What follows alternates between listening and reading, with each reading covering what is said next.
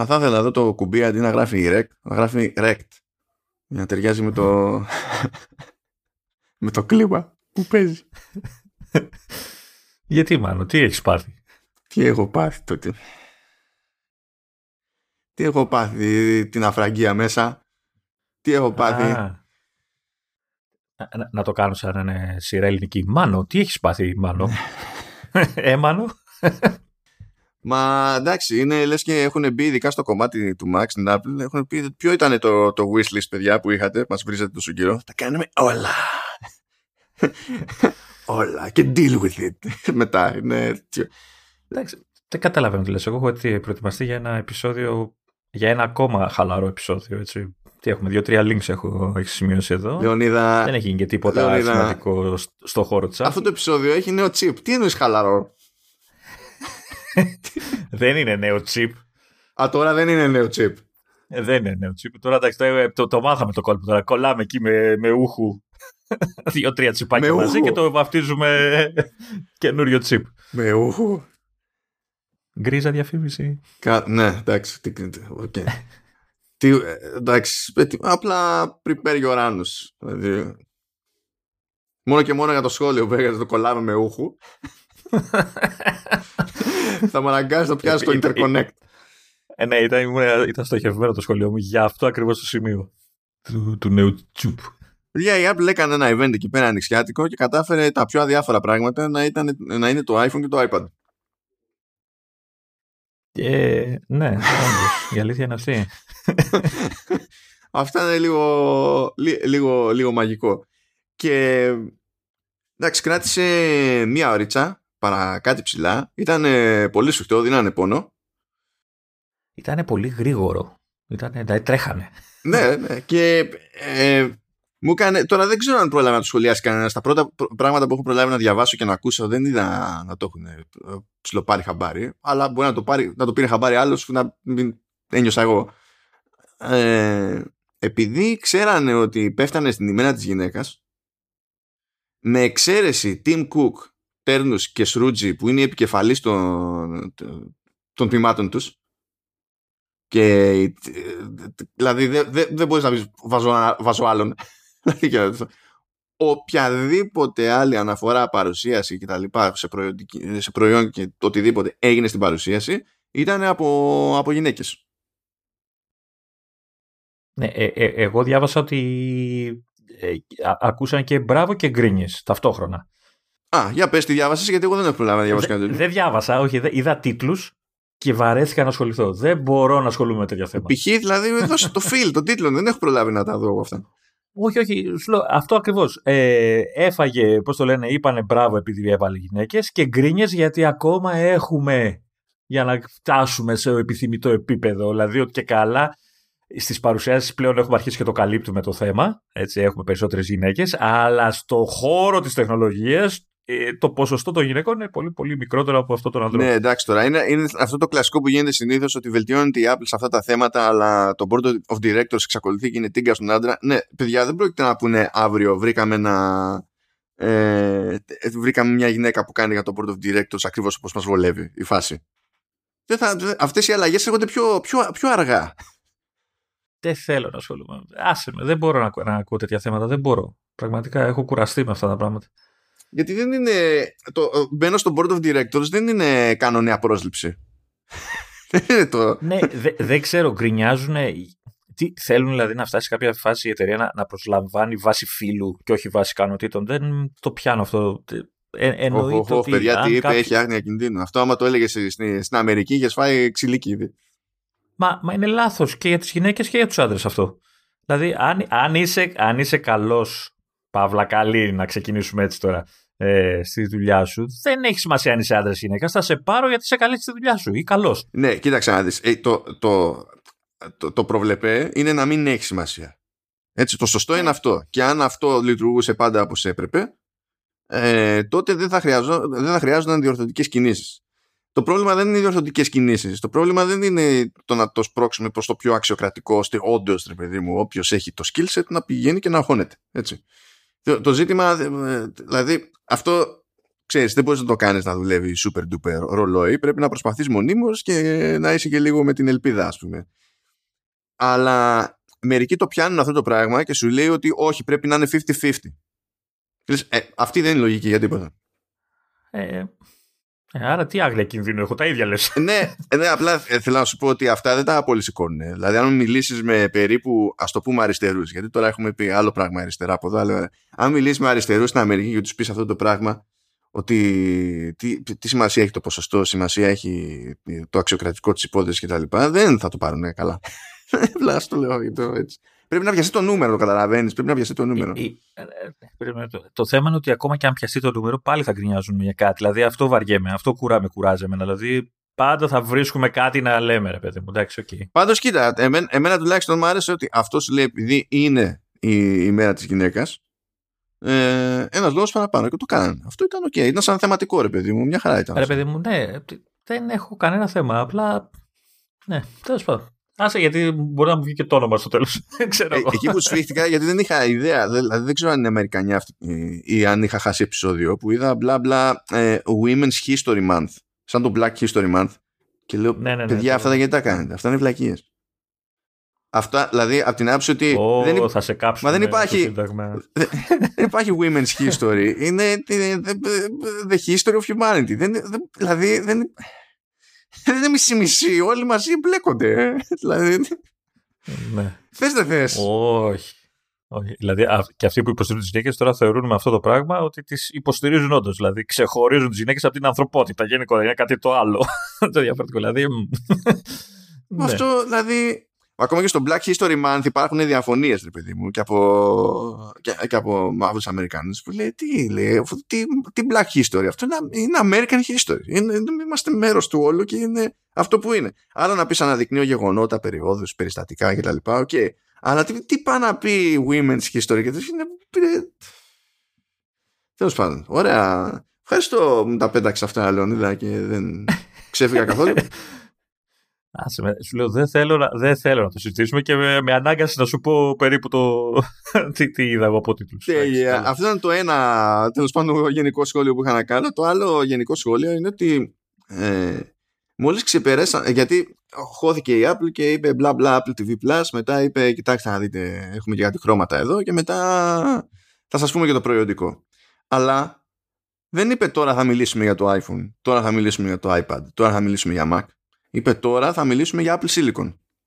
Με, για iPhone και για αυτό είπε. Τώρα πάμε στο iPhone, ξέρω, νομίζω το είπε. Αυτή δεν ήταν η γενική ενότητα. Όταν ξέφυγε από Apple TV Plus και τα, και τα χρώματα, είπε και τώρα πάμε στο Apple Silicon.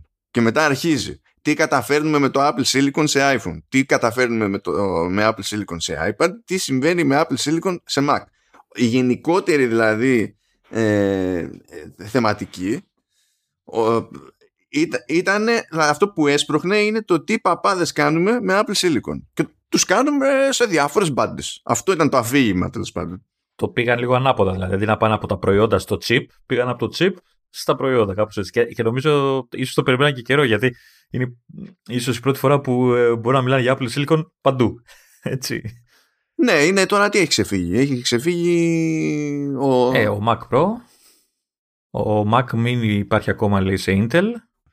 Ο 27 ο iMac πάει μας άφησε. Μας άφησε εδώ να πέσει ρε. Ε, Αυτά. Υπάρχει κάτι άλλο, νομίζω; Όχι, δεν υπάρχει κάτι άλλο. Αυτά. Δεν, σε MacBook δεν έχουμε κάτι. Όχι, δεν έχει μείνει τίποτα. Δεν έχει μείνει τίποτα. Οπότε εγώ είδα μια συνειδητή έτσι απόπειρα της Apple, ρε παιδί μου, να δείξει, να, να προβάλλει προς τα έξω ε, ως απόλυτο πλεονέκτημα το, το Apple Silicon θα μου πεις λογικό, λογικό είναι απλά συνήθως το, το κλασικό αφήγημα της Apple είναι ότι είμαστε στο σταυροδρόμι του hardware και του software και στην εποχή του, του Cook είμαστε στο σταυροδρόμι του hardware, του software και των υπηρεσιών. Είναι η κλασική επιπύλα κτλ. Αλλά τώρα σκάσανε εδώ πέρα και άσχετα με το πόσο συναρπαστικό ήταν το α, το β ή το γ προϊόν είναι Apple Silicon UG και τώρα θα δείτε. Ε, ναι, έχω την εντύπωση ότι δεν μπορούσαν να το κάνουν αυτό τόσα χρόνια. Δηλαδή ήταν δέσμοι της Intel η Intel τα είχε κάνει λίγο ρόιδο. Ε, οπότε τι να σου τονίσουν ακριβώς; Και τώρα που έχουν φτιάξει κάτι δικό τους, το οποίο έχει αποδειχθεί ότι είναι μοναδικό και δεν υπάρχει άλλο αντίστοιχο και αντάξιο και φάμιλο και δεν ξέρω εγώ τι. Ε, εννοείται θα, θα, θα, θα του πετάξουν τα μάτια έξω στη διαφήμιση και στην πρόθεση. Και είναι και τ' άλλο έτσι. Δηλαδή έχουν μόνο θετικά σχόλια για αυτό το κομμάτι, ενώ για το software, ας πούμε, για τις υπηρεσίες είναι πολύ πιο εύκολο να γκρινιάξει. Ναι. Τουλάχιστον στην περίοδο τώρα πώς έχουν τα πράγματα. Θα δούμε. Τι... Ξέρεις, είναι, είναι πιο εύκολο να, να κρινιάξει γιατί με αυτά τρί, τρίβεται ο χρήστη πιο πολύ, ρε παιδί μου. Καλά, και με το hardware τρίβεσαι, αλλά δεν σου δημιουργεί πρόβλημα το hardware. Το hardware πετάει. Αυτό είναι λίγο πιο, είναι λίγο πιο αόρατο, ας το πούμε, και ειδικά τώρα που δεν, ε, δεν σκαλώνει και εύκολα. Ε, είναι, είναι πιο αόρατο. Οπότε σου μένει να τρίβεσαι με τα υπόλοιπα. Οπότε εκεί κρινιάζεις και, και περισσότερο. Ε, με, με απογοητεύεις βέβαια έτσι, γιατί είπαμε θα το ξεκινήσουμε αλλιώς. Το υποσχεθήκαμε ότι θα ξεκινήσουμε αλλιώς την περιγραφή του event και μου το ξεκινάς τυπικά και συνηθισμένα. Ε, αυτό, είχαμε, δεν μου θυμίζει τίποτα αυτό που λέει ο Λεωνίδας. Και πες, Λεωνίδα. Όχι αλήθεια, αυτή τη στιγμή δεν μου θυμίζει τίποτα. Ωραία. Εγώ θα σου πετάξω μια λέξη και εσύ θα νομίζω θα τα θυμηθείς όλα. Shareplay. Ότο ρημάδι. Ότο. Λοιπόν, παιδιά, δηλαδή, να, λέγαμε για software, έτσι. Κοιτάξτε αναπηρία τώρα. Λέμε, είμαι εγώ, ο Λεωνίδας, και έχουμε φωνάξει και το Βασίλη τον Γεωργακόπουλο και θα πούμε, κοίταξε να δεις, θα βάλουμε το, το stream της παρουσίασης από την, την εφαρμογή TV και θα κάνουμε SharePlay. Και αυτό έχει το, το θετικό γιατί θεωρητικά θα μπορούσαμε να βλέπουμε τέλος πάντων καθένας από την πάρτι του και να είμαστε σε, σε FaceTime call κανονικά. Το πρόβλημα σε αυτή την περίπτωση είναι ότι πρώτον δεν θα ήταν συγχρονισμένα τα video feeds, οπότε μπορεί να είχαμε μια, κάποια, κάποιο λαγκάρισμα, κάποιο latency μεταξύ μας στο βίντεο. Ε, και το άλλο είναι ότι όταν είσαι σε τέτοιου είδους κλίση, πηγαίνει και ρίχνει τη στάθμη κάθε άλλου ήχου το σύστημα. Πράγμα που σημαίνει ότι, γιατί θεωρεί ότι πρέπει να ακούσεις περισσότερο και πιο σίγουρα το συνομιλητή σου, και σου βγάζει την πίστη για να ακούσεις σαν άνθρωπος το stream.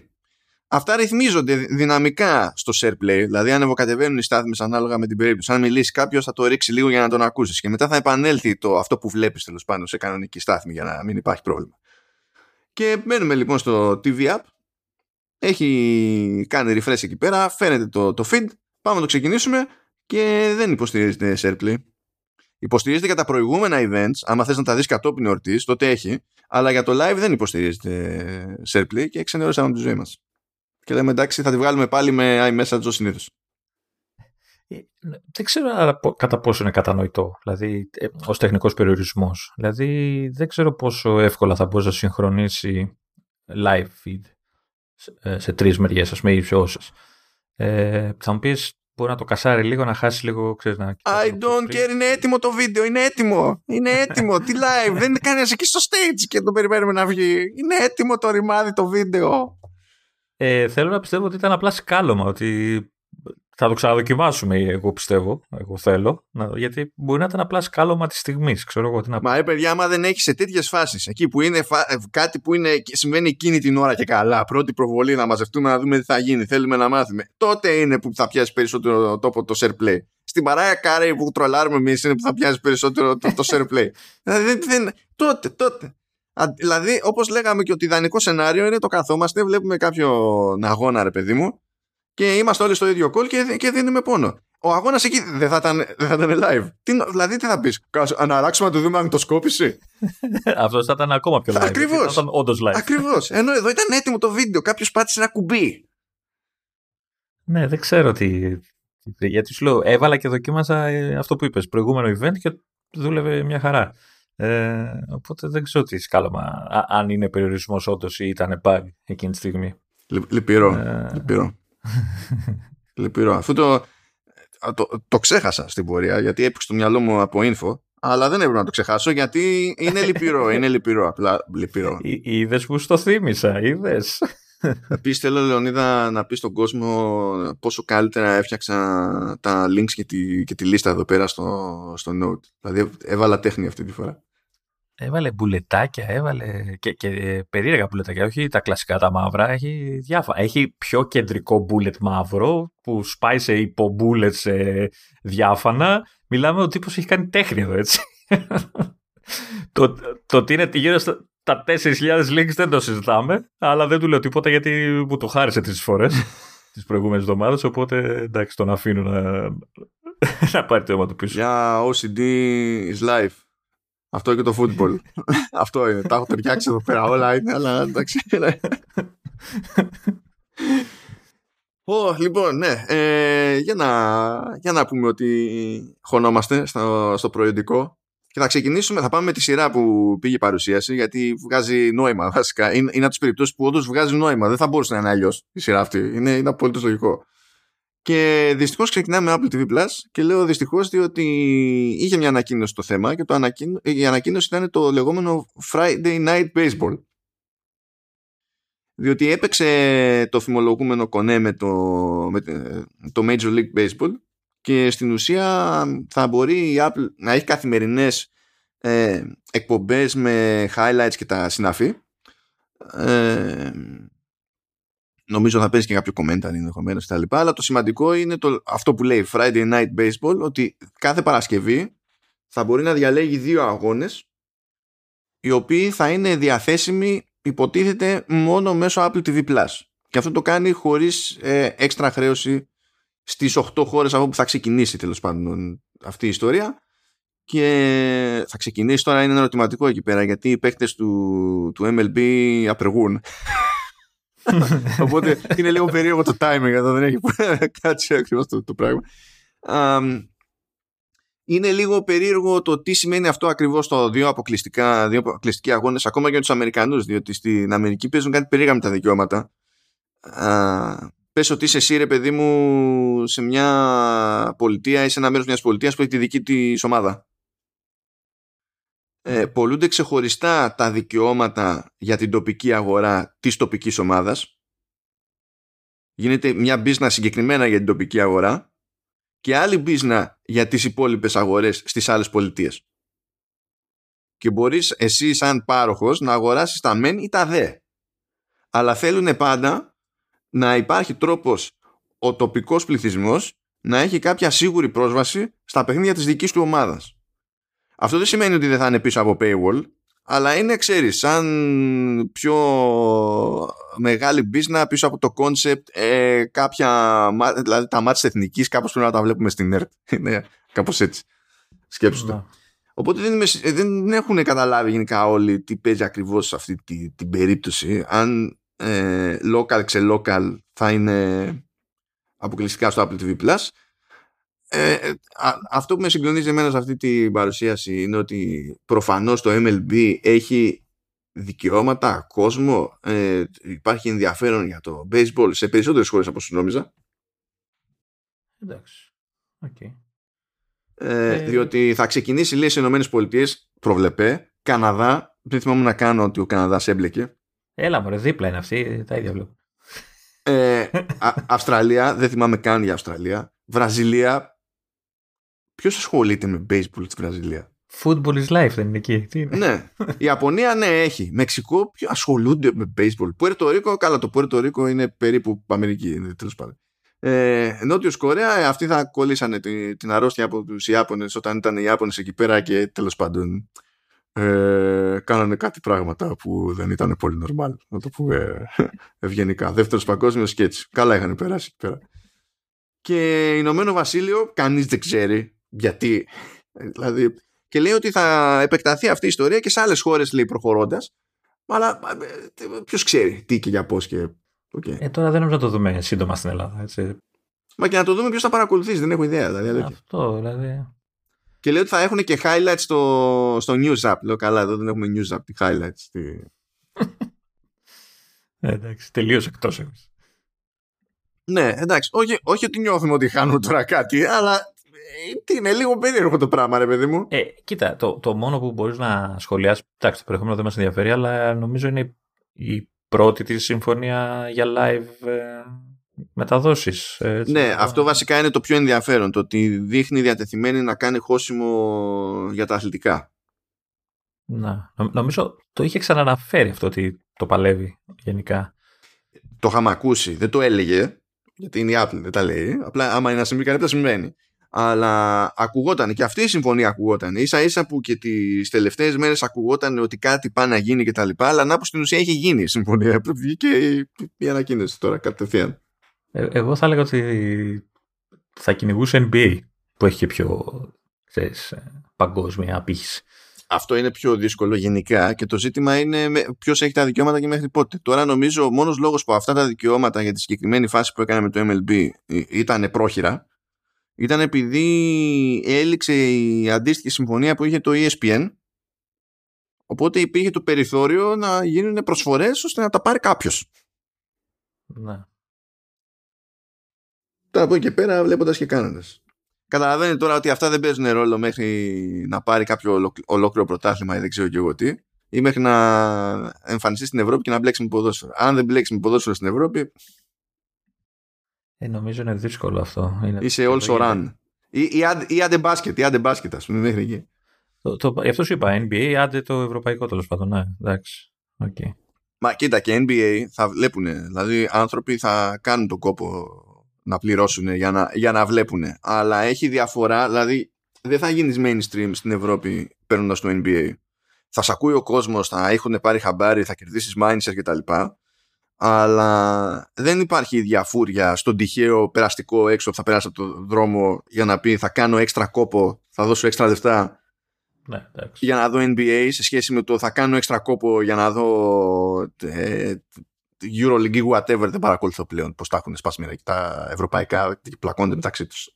Whatever it is ε, ναι, αυτό ήταν το ένα της υπόθεσης. Μετά μας θυμήσαν ότι ό, έχουμε ε, ταινίες, λέει για το 2022 και το 2023. Δεν κατάλαβα γιατί εστίασαν στις ταινίες, αλλά ταινίες. Εντάξει, ok. Okay.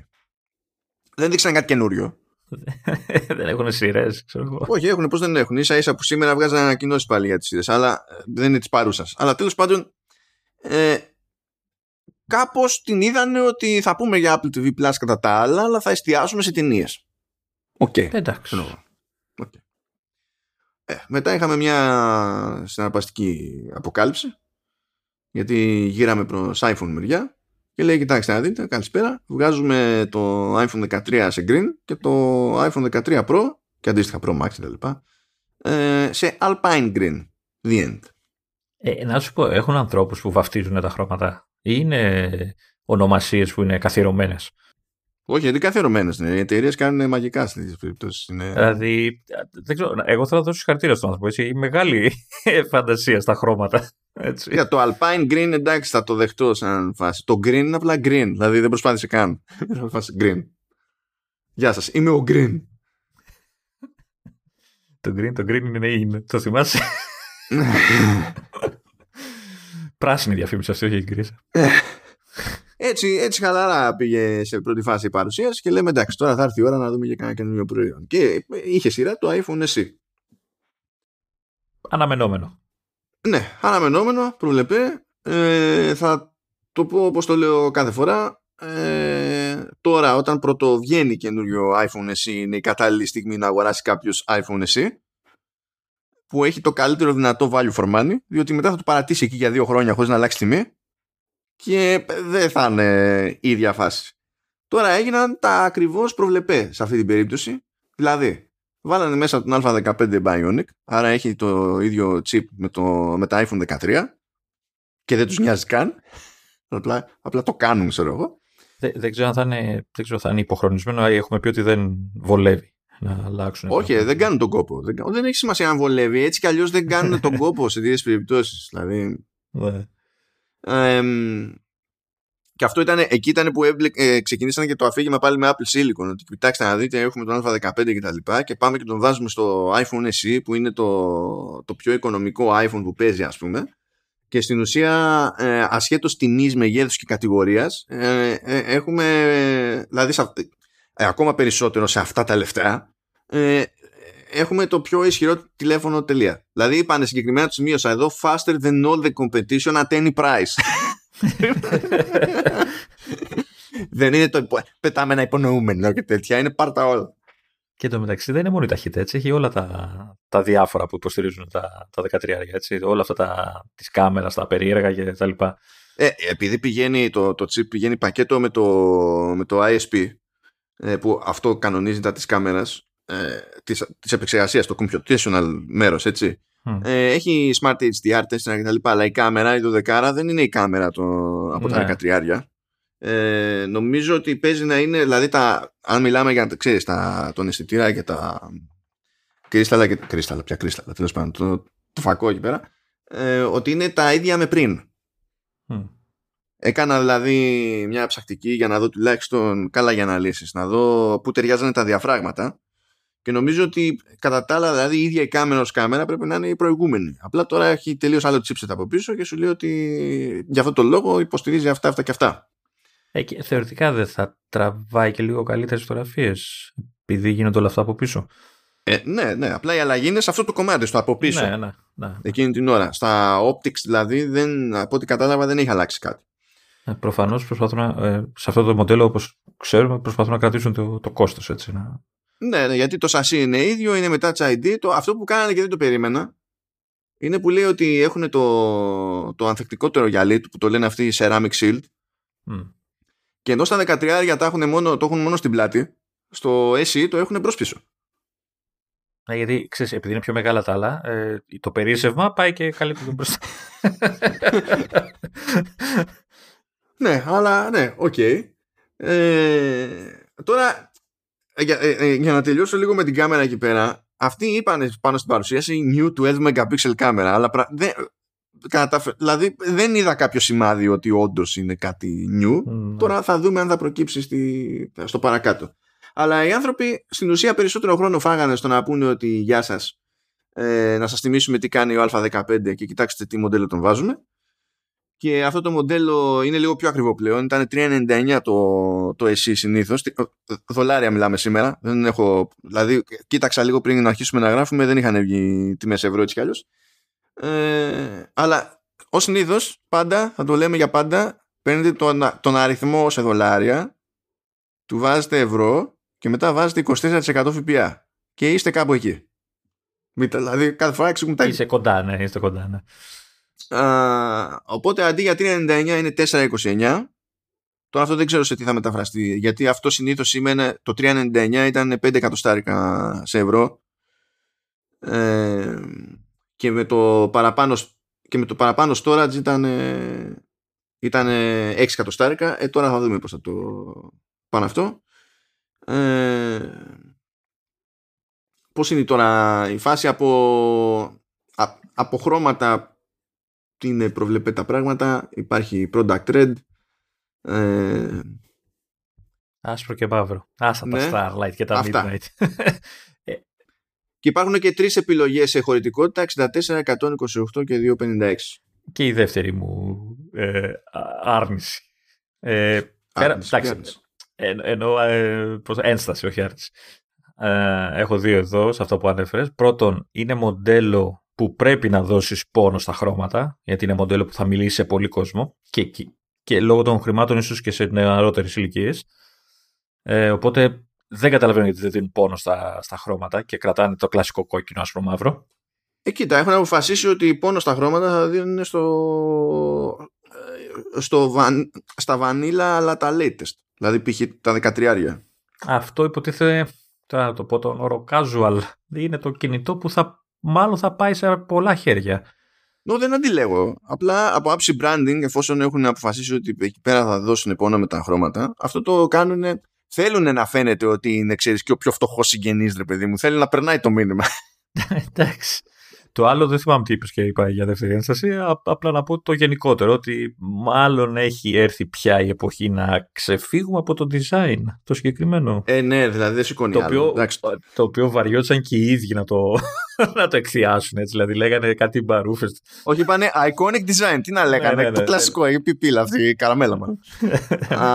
τι, τι, τι, άλλο έχουμε, μας θύμισαν ότι αυτό το μοντέλο λόγω Α15 κτλ. θα παίρνει iOS updates για χρόνια. Ε, μας είπαν ότι φυσικά θα έχει 5G που έλεγε ο Γερμανάρας. Ε, είδα κάτι τίτλους εδώ πέρα που με διασκέδασαν πάρα πολύ. Λέει ότι η Apple ε, μαρκετάρει το, το iPhone SE ως 5G αλλά δεν υποστηρίζει MM-Wave οπότε γιατί το μαρκετάρει ως 5G θα πω είστε στόκι γιατί το MM-Wave είναι το ένα flavor του 5G και από τη στιγμή που υπάρχει και το άλλο flavor του 5G που είναι 5G, ε, ως τι θα το μαρκετάρει; Ως τι ακριβώς; Επίσης, ε, όσο και να χτυπιέστε στο, στο Μούρικα, ε, εδώ, Ευρώπη μεριά και δει στην Ελλάδα, το MM Wave είναι, είναι μόνο με κολοφαρδία. Και α, όχι μόνο να το πετύχουμε κάπου, είναι τα μοντέλα που έρχονται εδώ έτσι κι αλλιώς δεν έχουν έτσι κυρίε για MM Wave. Και τα 12 και τα 13 που έρχονται εδώ, ενώ στην Αμερική υποστηρίζουν MM Wave, στην Ευρώπη δεν υποστηρίζουν. Εκτός Αμερικής βασικά, όχι απλά στην Ευρώπη, δεν υποστηρίζουν MM Wave. Ω τι θα το μαρκετάρουν από τη στιγμή που αυτό που κάνουν εξακολουθεί να είναι στο, στο spec του 5G. Ω τι; Για να βγεις και να πεις ότι η Apple το μαρκετάρει για 5G εννοώ. Τι εννοώ, ε, κάγκιος. Τι είναι ο Λεωνίδας; Πέθανε. Δεν με προβληματίζεις. γιατί, γιατί, γιατί προβληματίζεις; όχι, όχι, όχι, όχι. Απλά θυμήθηκα για τη δεύτερη ένσταση που έλεγα και είναι για τη χωρητικότητα. Που ξεκινάμε πάλι από τα 64, αλλά ε, το ξανασκέφτηκα. Καταλαβαίνω. Πρέπει να είναι φτηνό. Καλά, κοίτα, να σου πω τώρα για να είμαστε ειλικρινείς. Ε, έτσι όπως είναι τα πράγματα, δεν είναι ότι ξέρεις, άμα το base ήταν 128, δεν θα βγαίναν τα, τα νούμερα. Θα βγαίναν τα ε, νούμερα. Ε, ναι. Αλλά τέλος πάντων. Γενικά, γενικά το 64, επειδή θα το συναντήσουμε και πιο κάτω στο, στο επεισόδιο, είναι ένα νούμερο που πρέπει να ξέρω. Μην, μην γίνει πάλι το 16 των προηγούμενων χρόνων που το είχαμε και πεθαίνε χρόνια και δεν άλλαζε ποτέ. Μην, μην καταλήξουμε να έχουμε το 64 τώρα, τα 64 γίγα. Κοίτα, πάντως βλέπω 429 είναι το 64, το 128 το έχουν 479. Ναι. Το 256 το έχουν μετά 579. Το sweet spot νομίζω είναι το 128 ποικιλοτρόπος. Δηλαδή ακόμα και με, το, με την τιμολόγηση που έχουν κάνει για να σου κάνουν το upsell ότι είναι να, αν είναι να ξεφύγω από το base πας στο 128 ναι. και μετά δεν πας στο 2, να κάνεις την επένδυση για το SC εκεί δεν είναι ναι, too much. ακόμα και, ε, η αλήθεια είναι ότι το 128 είναι too much για να, να πεις ότι παίρνω ένα κινητό σαν το SC ας πούμε που εντάξει okay, είναι δυνατό αλλά δεν είναι ξέρεις δεν, δεν θα τραβήξεις εδώ ρο και τέτοια. Εντάξει, απλά είναι τόσο κοντά, ξέρεις η τιμολόγηση εκεί που λες τέλος πάντων μπορώ να το εξηγήσω στον ναι. εαυτό μου. Αν, αν θέλω να γλιτώσω κάποιο σφίξιμο σε χώρο, ενώ μετά το βάλει και άλλο ένα κατοστάρικο πάνω. Δηλαδή το, το, το, το 50 το πάνω λες να το σκεφτούμε. Το 100 ακόμη πιο πάνω, άρα 150 παραπάνω σχέση με το base, λες τώρα τι κάνουμε εδώ πέρα. Α πάρω άλλο iPhone, ας πούμε. Είναι... Και μετά ξέρεις, πηγαίνεις στις τιμές που είναι οι τιμές στα δωδεκάρια ναι. Και απλά για να στη σπάσει, για να σε βάλει στη σκέψη. Ε, τι, τι άλλο πέτυχα που λέει, έχει, ε, ε εντυπωσιάστηκαν λέει, γιατί έχει καλύτερη ε, αυτονομία μπαταρίας. Αφού έχει νεότερο chip που είναι πιο efficient, θα έχει καλύτερη αυτονομία μπαταρίας. Έχει καλύτερη αυτονομία μπαταρίας. Αυτό δεν ανέφεραν ότι έχουν και καινούργια μπαταρία, νέα, νέα χημικά στην μπαταρία. Αυτό δεν το είπανε. Α, δεν, το, δεν πρόσεξα κάτι τέτοιο. Δηλαδή και να το είπανε δεν θυμάμαι να παίρνω κάτι χαμπάρι τέτοιο. Έχω την εντύπωση ότι είπαν για το chipset ότι είναι okay, πιο αποδοτικό. Και Αυτή είναι η διαφορά μεγάλη. Ναι, εντάξει. Και ότι και καλά έχουν και νεότερα χημικά, ξέρω εγώ, κάπως έτσι. Αλλά δεν είμαι σίγουρος ήταν για το SE ή για κάποιο άλλο. Δεν έχει άλλο. Μεγάλη διαφορά είναι σίγουρα το chipset. Γιατί αυτό που είχε προηγουμένως ήταν το ποιο ήταν, το 13 δεν ήταν. 13 ήταν, να. Δηλαδή δύο χρόνια δεν είναι τώρα, να. Εκείνο νομίζω ήταν στο, στα 7 νάνο ενώ αυτά είναι στα 5 και αυτό είναι ουσιώδης διαφοράς σε efficiency και τέτοια θεματάκια. Κοίτα, αν έχει καταφέρει να αντιμετωπίσει, ε, ξέρεις, ε, να, είναι εμφανής διαφορά, όχι μόνο στα χαρτιά της μπαταρίας, νομίζω ήταν το, το, το, το, μόνο που γκρίνιαζαν όσοι είχαν αυτό το κινητό το, το προηγούμενο, ε, ότι η μπαταρία του ήταν πολύ μούφα. Αν καταφέραν και να τη βελτίωσαν όντως και σε αισθητό, είναι αισθητή η διαφορά, ok, okay, νομίζω θα, θα τραβήξει, θα πάει καλά. Ξέρεις τι, τι με έσφιξε λίγο; Είπανε σε κάποια φάση ότι είναι λογική λύση το iPhone SE ε, για αυτούς που θέλουν ένα μικρότερο iPhone. Ναι, το είπα αυτό. Αυτό εμένα μου μυρίζει προϊόρτιο για το κόβουμε το mini την επόμενη φορά. Που έτσι κι αλλιώς ακούγεται ότι θα πεθάνει το mini, το οποίο είναι, είναι κρίμα. Γιατί το, το 12 mini ήταν λίγο ζαβό ζύγι, το 13 mini Γιατί το 12 μήνυ είχε θέμα αυτονομίας. Δηλαδή ήταν το, το ρηψοκινδυνεύσανε. Αλλά το 13 μήνυ έχει καλύτερη αυτονομία από ότι είχε το, το 12 το κανονικό. Και τώρα νομίζω ότι το, την, παίζει να την έχουν πάρει την απόφαση και να θέλουν και προχωρώντας βασικά, ειδικά όταν έρθει η ώρα να αλλάξουν και design στο SC, να το έχουν για το μικρό τέλος μετά. Το, το mini τώρα πόσες ίντσες είναι; Α, όχι το mini, το, τέτοιο, συγγνώμη. Το... το mini είναι πάνω από 5, δεν είναι; Ε... Είναι, είναι κοντά στο δικό μου 5,5. Ναι, νομίζω 5,5, 5,4. Ε... Ναι. Γιατί σκάλωσα τώρα έτσι. τραγικό, τραγικό. Για να δω. Για να δω. Ε, απλά είναι... Ε, θυμάμαι ότι είχαμε... Υπήρχε εποχή που λέγαμε ότι τα 4,7 ήταν θεόμικρα. Και τώρα ξαναγυρνάμε σε αυτή τη φάση. Έχω, έχω άτομα που θέλουν τέτοιου μεγέθους κινητά. Δεν είναι ότι ξαναγυρνάμε, δεν έχει πισωγύρισμα σε αυτό το πράγμα. Απλά γι' αυτό σου λέει, άμα θες μικρότερο τηλέφωνο, μικρότερο τηλέφωνο.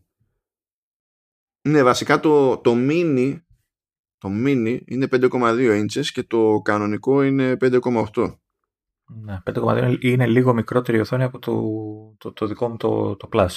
Ενώ το SE έχει 4,7 γιατί έτσι κι αλλιώς κόβει και το touch button και το περιθώριο και τα συναφή. Α, κάτι που ξέχασα πριν να πω για τα πράσινα είναι ότι επειδή βγήκε πράσινο χρώμα, άμα πάει κάποιος στο product page για τα 13 Pro Pro, έχουν αλλάξει όλα τα εικαστικά, ακόμα και χρώμα γραμματοσυράς στα, στους τίτλους, ώστε να είναι το αντίστοιχο πράσινο. Because reasons, ξέρω Εντάξει. Ναι, και νομίζω ότι αυτά έχουμε να πούμε για το iPhone SE. Στο μάτι δεν είναι συναρπαστικό. Σαν value for money είναι κομμωδία. Ειδικά από άποψη ε, επίδοσης και τα, και τα συναφή. Ε, αν κάποιος θέλει να κάνει για τον οποιοδήποτε λόγο πέρασμα τώρα σε 5G, ε, είναι και εκεί πέρα μια επιλογή που βγάζει νόημα πιο προσιτή σε κάθε περίπτωση, αν τον γαργάλαγε δηλαδή και για iPhone. Και πέτυχα και ένα τέτοιο, είχα μια πολύ γρήγορη έτσι, συζήτηση, δηλαδή δύο-τρία tweets κράτησε που ε, προέκυψε κάποιος και λέει ε, τι, να, τι, να, το κάνω αυτό καλύτερα να περιμένω λέει δύο χρόνια που θα αλλάξουν το design. Λέω εντάξει αυτό μπορούμε να το πούμε ανά πάση στιγμή οποτεδήποτε για οτιδήποτε. Σε δύο χρόνια ξέρω εγώ το επόμενο θα είναι καλύτερο. Ε, εντάξει. Ε, ο μου λέει τότε λέει καλύτερα να πάρω 12 ή 13 μήνυ. Αυτό σημαίνει άλλα λεφτά δεν αντιλαμβάνομαι ποιο είναι το point. Και τελικά φτάσαμε στο point ότι έτσι όπως είναι η φάση λέει ε, έχει καταλήξει να, με την περίπτωση του iPhone SE και άλλα όχι απαραίτητα και με τα mini ακόμη. Ε, να είναι συμφέρουσα αγορά λέει κάποια iPhone σε σχέση με τον ανταγωνισμό σε Android και τέτοια. Γιατί και εταιρείες που μας είχαν συνηθίσει σε ικανά mid-range ας πούμε ή τα, τα μυθικά αυτά flagship killers που δεν σκότωσαν ποτέ τίποτα. Ε, που ήταν σε πιο κάτω τιμές και σου λέει ανακοινώνουν και οι άλλοι και οι κινέζικες εταιρείες και τα λοιπά, ανακοινώνουν τα ε, καινούρια τους flagships, ας πούμε, και είναι σε τιμές iPhone και, και κούκου. Και ότι πάει το έχουμε χάσει και τα λοιπά. Και λέω, ε, ε. Άρα, συγγνώμη το, το, συγγνώμη, το θέμα ήταν ότι δεν είναι που, ε, που φτύνει το iPhone, αλλά ότι ακριβήναν τα υπόλοιπα. Οπότε πλέον είναι καλό το iPhone. Κάπως ναι, ναι, ότι επειδή έχουν ακριβήνει οι υπόλοιποι ε, και να μην κοιτάζεις πριν iPhone λόγω κόστους, θα αρχίσεις να το κοιτάζεις. Ναι. Εντάξει.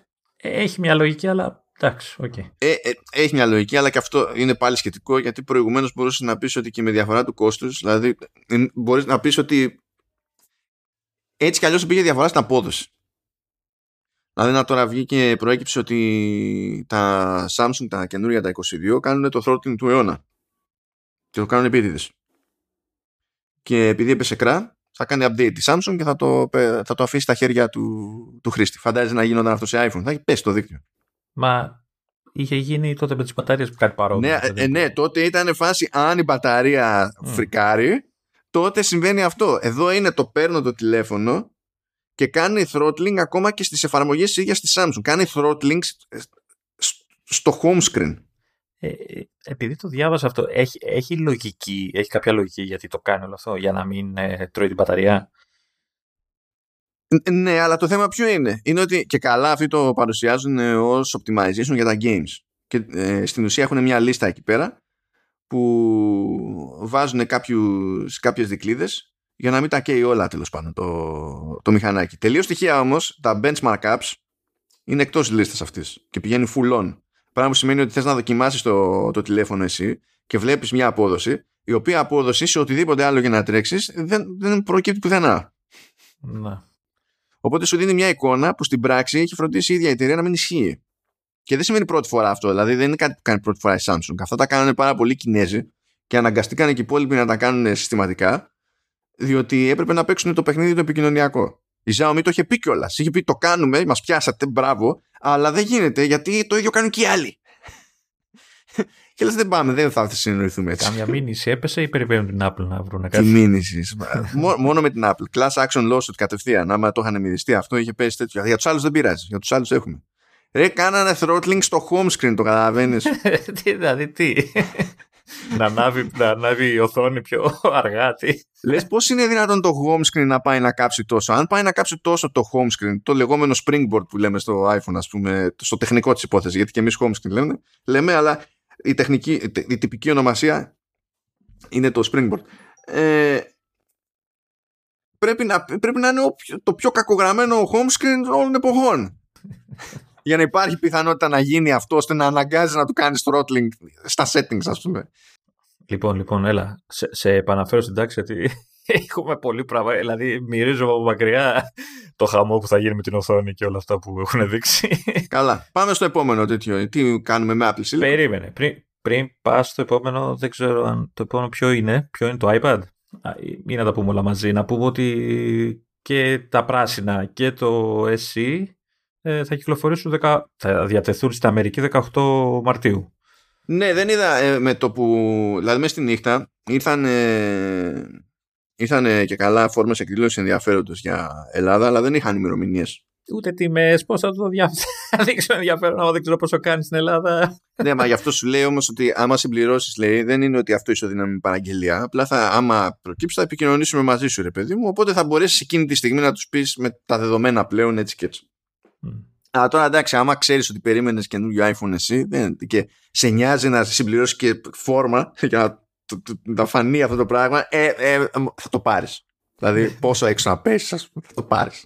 Τέλος πάντων. Πάντως στην Αμερική προπαραγγελίες από 11 Μαρτίου και διαθεσιμότητα στις 18. Ναι. Αυτό γενικά ισχύει για όλα τα προϊόντα που δείξαν Για αυτή τη όλα, φορά. ναι. Οπότε... Ε, πάμε λοιπόν iPad Air. iPad Air, παιδιά, δηλαδή ήταν το πλέον βαρετό μέρος της παρουσίασης από την άποψη ότι μια χαρά είναι το προϊόν, απλά δεν είχαν και πολλά να πούνε. Μη, μη ρουφάσει, μη. Μη ρουφάς, δεν γυρίζει πίσω το, Ποιο; το, το, το πράγμα. Αυτό που βγαίνει από τη μύτη. δεν γυρίζει πίσω. Πάει. Ε. Καινούριο iPad Air, θα με κάνουν να το σκεφτώ, έτσι. ίδια φάση, σαν σουλούπι, απλά έχει τον M1 και λέει γεια σας, είναι λέει 60% η γρηγορότερη CPU από τον Α14 που έχει το προηγούμενο R. Μετά για να την πούμε και λίγο τέτοιο, ε, είναι λέει η γρηγορότερο από το γρηγορότερο τάμπλετ του, ανταγωνιστου- του ανταγωνισμού, Σπάρτα. Εντάξει, αυτά είναι μπουρδες όμως, έτσι. Αυτά έχουν φοβερή πλάκα γιατί ε, ε, το, το θέμα είναι ότι τους παίρνει να το πούν και να το στηρίξουν στο τεχνικό της υπόθεσης με chip που έχει κλείσει 1,5 χρόνο στην αγορά. Αυτό είναι το αστείο. Τώρα το ότι το iPad OS δεν ξέρει το κάνει. Αυτό είναι άλλο καπέλο. Αυτό είναι άλλο- άλλος πόνος. Α, και για να πάει έτσι να το καρφώσουν ακόμη περισσότερο λέει δύο φορές γρηγορότερο λέει Μάλλον η GPU δύο φορές γρηγορότερη από Α14 νομίζω ναι και δύο φορές γρηγορότερο λέει από γενικά από το οποιοδήποτε Windows laptop στο αντίστοιχο price range το οποίο εντάξει δεν είναι και πολύ δύσκολο γιατί σε, σε τέτοιο price range τα laptop που βρίσκεις είναι σάπια χρέπια, ναι. ναι εντάξει δεν προσπαθεί κανένας να μην τα κάνει σάπια οπότε οκ Βέβαια, πιο, πρα... πιο price range, γιατί σε αυτή τη τιμή παίρνεις κάποιο πληκτρολόγιο στα λάπτοπ τα χρέπια. Εδώ για να πάρεις πληκτρολόγιο πρέπει να δώσεις άλλο μισό iPad. Ε, εντάξει, εσύ, μα είναι. α, τε- ε, Για, για πάρε Windows laptop χωρίς πληκτρολόγιο, τι θα το κάνεις, για πες μας. μα τώρα τι τι νόημα έχεις σύγκριση. Α, τι, άλλο, τι άλλο έχουμε εδώ πέρα; Έχουμε καλά και εδώ μπαίνει scan εκδόσεις με 5G. Έχουμε center stage, Τι ωραίο που είναι αυτό. πόσο πάει και απλώνεται. Ε, για όποιον δεν θυμάται, ε, να πούμε ότι center stage είναι αυτό που στην ουσία όταν ε, χρησιμοποιούν την μπροστά κάμερα για, για video call ε, σε FaceTime αλλά και εκτός FaceTime γιατί υπάρχει API και για τρίτους ε, κάνει track, δηλαδή μπορούμε να κινηθούμε πέρα δόθε και στην ουσία κροπάρει το, το κομμάτι του αισθητήρα ώστε να μας φέρει πιο κοντά και τα λοιπά, να εχνεύει ποιος μπήκε στο πλάνο και τα συναφή για να είναι η εικόνα εστιασμένη εκεί που έχει νόημα να είναι, στα πρόσωπα, στους ανθρώπους που συμμετέχουν στην κλίση σε αυτή την περίπτωση. Κάνε πιο γρήγορη τη θύρα USB-C, από 5 GB την πήγανε 10 GB. Καλό αυτό. Καλό αυτό. Είπανε ότι έρχεται μία νέα έκδοση του iMovie για την οποία δεν είπαν σχεδόν τίποτα, οπότε δεν έχω ιδέα. Και το, απλά το host το πετάξαν αυτό εκεί μέσα, επειδή θα κάνουμε τι, θα κάνουμε video editing. Θα έχει δύο νέες λειτουργίες κάπου διάβασα. Ναι, εντάξει, μπράβο. ε, και βγαίνει πόσο είναι σε 64 και 256 GB και ξεκινάει από τα 599 και τώρα από εκεί και πέρα ανάλογα με storage και αν θα έχετε cellular και τα συναφή. Υπενθυμίζω τη δεύτερη ένστασή μου. Εδώ θα έπρεπε να είναι στα 128 κατευθείαν. Εδώ ναι, στο, στο, γιατί δεν είναι και το ξέρεις το, το απλό το, το iPad. Ε, είναι το medium range αυτό. Αυτό, αυτό και με τέτοιο επεξεργαστή απάνω ε, πολύ εύκολα θα το χρησιμοποιήσει ένας φωτογράφος που δεν θέλει να, να δώσει την ψυχή του για να πάρει προ. Ε, πού θα τα χώνει όλα αυτά τα, ξέρεις, τα αρχεία που θα περνάει. Θα μου πεις, τα διαβάζει κατευθείαν την κάρτα. Εντάξει, αλλά άλλο να το κάνεις μέσα στο internal με memory και άλλο storage μάλλον και άλλο να τρέξεις τώρα από εξωτερικούς δίσκους κτλ. Και τι χρώματα έχουμε εδώ; Εδώ έχουμε υπέροχα χρώματα. Γιατί δεν σ' αρέσουν; Κάτσε κάποια φάση είπε MOV και κοίταζα και προσπαθούσα να καταλάβω πού είναι το MOV. Είναι, να το εκεί. Το, στην εικόνα είναι το, το φάτσα φόρα. Ναι, αυτό έτσι όπως το δείξανε στο... Επειδή έχω τραβήξει και screen αυτή την παρουσίαση, αυτό σχεδόν δεν φαινόταν να έχει χρώμα. Όχι να είναι μοβ. Ε, εδώ μου αρέσει το γαλάζιο εμένα, το καινούριο. Ε... γενικά έχει Space Gray, Starlight, το οποίο είναι silver με κρίση ταυτότητας, ε, pink, purple και blue. Εντάξει, καλά είναι αυτά γενικά. Δεν έχω πρόβλημα. θα πήγαινα εγώ. για να σπάσω λίγο αυτά. Και το MOV. Αλλά το γαλαζάκι είναι ωραίο. Δεν φαίνεται άσχημο το, το MOV πάντως έτσι όπως είναι και σχετικά ήπιο. Και νομίζω ότι είναι πιο έπεπτο. Πρέπει να τα δεις από κοντά γιατί έχουν αρκετή διαφορά από φωτογραφίε. Αυτό είναι η αλήθεια. Mm. Δηλαδή το Starlight το βλέπεις εσύ με κρίση ταυτότητας, αλλά άμα το δεις από κοντά. Δηλαδή το iPhone που είδα εγώ σε Starlight ήταν άσπρο ουσιαστικά. Δηλαδή και ήταν Starlight ξέρεις, γύρω-γύρω το πλαίσιάκι, ξέρεις, το μεταλλικό που έχει στο iPhone. Εδώ μπορεί να είναι όλο, δεν ξέρω. Ε, αλλά πρέπει να το δεις από κοντά, ρε παιδί, έχει διαφορά στην απόχρωση. Ε, και τι άλλο; Α, νομίζω ότι τάξανε ότι έχει και. Καλά είπαμε 5G. Α, και Wi-Fi 6. Αλλά δεν θυμάμαι το προηγούμενο. Το προηγούμενο πρέπει να μην είχε βασικά, να μην είχε προλάβει. Αλλά that's pretty much it. Ναι, να πω ότι ψήθηκα. Έτσι. Ε... Γιατί ψήθηκες, επειδή είναι 100.000 φορές γρηγορότερο από το πρώτο γενιάς iPad Pro που έχει. Παράταμε. Ε, το οποίο iPad ε, χθες σου έλεγα ότι δεν μπορούσε να μπει στο site της Apple που έχει τα χίλια εφέ. Έτσι, σπάγαν όλα. Ε, δεν ξέρω, θα, θα ψινόμουν, αλλά έχω υποσχεθεί στον εαυτό μου ότι θα πάω σε προ κάποια στιγμή. Οπότε κρατιέμαι. Το, το έχεις υποσχεθεί στον εαυτό ε. Πάει και αυτό, αυτά είναι χαλαρά παιδιά, χαλαρά. Και μετά πετάγεται μετά λέει, μπλα, επιστρέφουμε πάλι. Ναι, ναι, μπλα μπλα, ε, Apple Silicon και λέει θα ακούσετε περισσότερα από τον John. Ο John είναι ο John Ternus. Όταν εμφανίζεται ο John Ternus υπάρχουν προβλήματα. Γεμίζει τσιπάκια η οθόνη. Ο, ο Ternus και ο Σρούτζι δεν εμφανίζονται για να πούνε Α, τι ωραίο που είναι, θυμάστε τα προηγούμενα, να είναι και εδώ. Δεν τα έχουμε και εδώ. Ε, εμφανίζονται όταν έχουν να πούν κάτι άλλο. Και αυτό το κάτι άλλο, παιδιά, ήταν ε, ο M1 Ultra, ο οποίος μάλιστα αναφέρθηκε ως η τελευταία προσθήκη στο line-up με M1. Με τη λογική ότι δεν θα έχουμε άλλο M1. Super Ultra Deluxe ε, ή δεν ξέρω τι. Λοιπόν, πρέπει, δηλαδή, εντάξει, M1 Vanilla, έτσι, M1 Pro, M1 Max. Μετά υπάρχει το M1 Ultra. Υπάρχει ένα θέμα εκεί. Δηλαδή, δεν μπορεί το Max να μην είναι Max. Δηλαδή, το Maximum σημαίνει κάτι συγκεκριμένο. Ναι. Θα μου λες το, το, το, Ultra. Δηλαδή πάλι καλά που θα είναι η τελευταία προσθήκη στην οικογένεια M1 διότι αν έπρεπε να πούνε M1 something κάτι που θα έρθει η ώρα για Mac Pro όπως είπε ο Τέρνους ότι άλλη φορά θα ασχοληθούμε με Mac Pro. Είναι το ένα κενό που μας έχει μείνει και καλά στο lineup. Ε, δηλαδή, τι, θα το λέγανε; Ε, θα το σκεφτώ. Άμα το λέγανε Supermax θα θύμιζε φυλάκι. Στη θέση του θα το έλεγα Σούτρα για να θυμίζει κάμα Σούτρα. Διότι αν κρίνουμε από το τι γίνεται με το Ultra, δεν θα μας σώσει τίποτα από εκείνο το chip. Όταν έρθει η ώρα. Ε, Πάντως ήταν έκπληξη, έτσι. Δεν το περίμενε κανένας. Όλοι περιμέναμε για M2. Βασικά καλά να πάθουμε από την άποψη ότι το, η ατάκα peak performance με double που ήταν ματιά σε performance, όχι mm, κορυφαία κορυφή, Παναγία μου, ναι. Και αποτυχία μεταφραστική αυτή. Ισχύει κορυφής. Τραγωδία, ναι.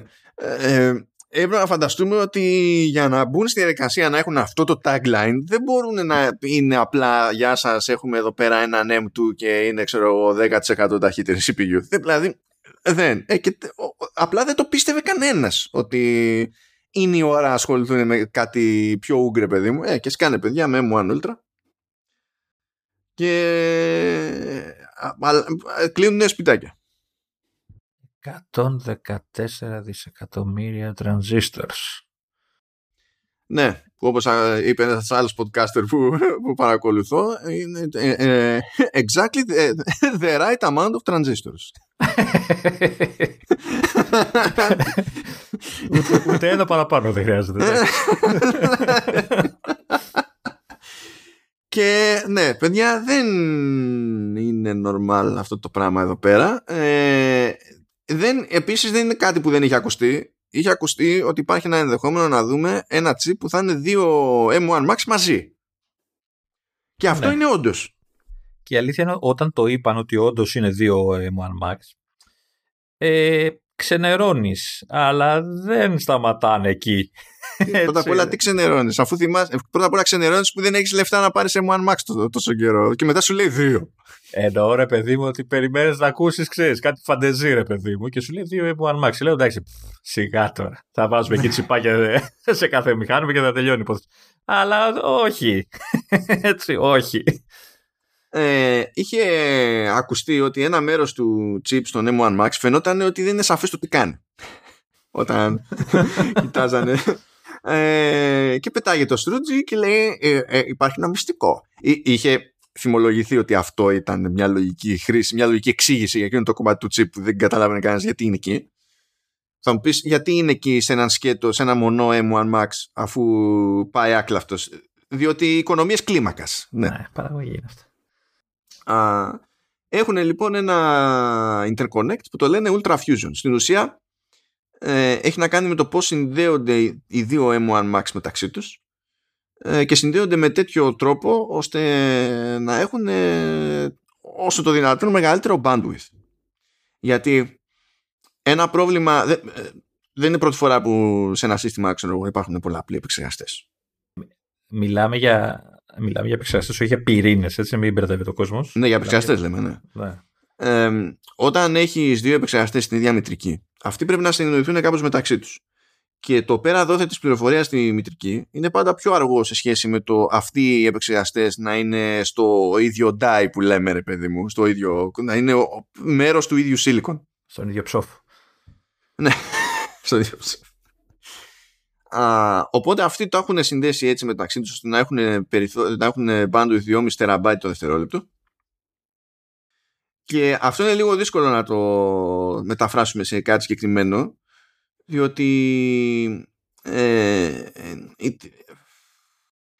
είναι σχετικό το πόσο τι πρέπει να περάσει από τη μια μεριά στην άλλη πότε, πόσο συχνά ε, τι bandwidth χρειάζεται άμα είναι τσίτα η CPU, τι bandwidth χρειάζεται άμα είναι τσίτα η GPU και τα, και τα συναφή. Είναι, εκεί εξαρτάται από το workflow. Ε, το ζήτημα είναι αυτό το bandwidth να είναι τέτοιο ώστε αν το ξετινάξει το μηχανάκι αυτό να μην καταλήγει να περιορίζεται από το bandwidth.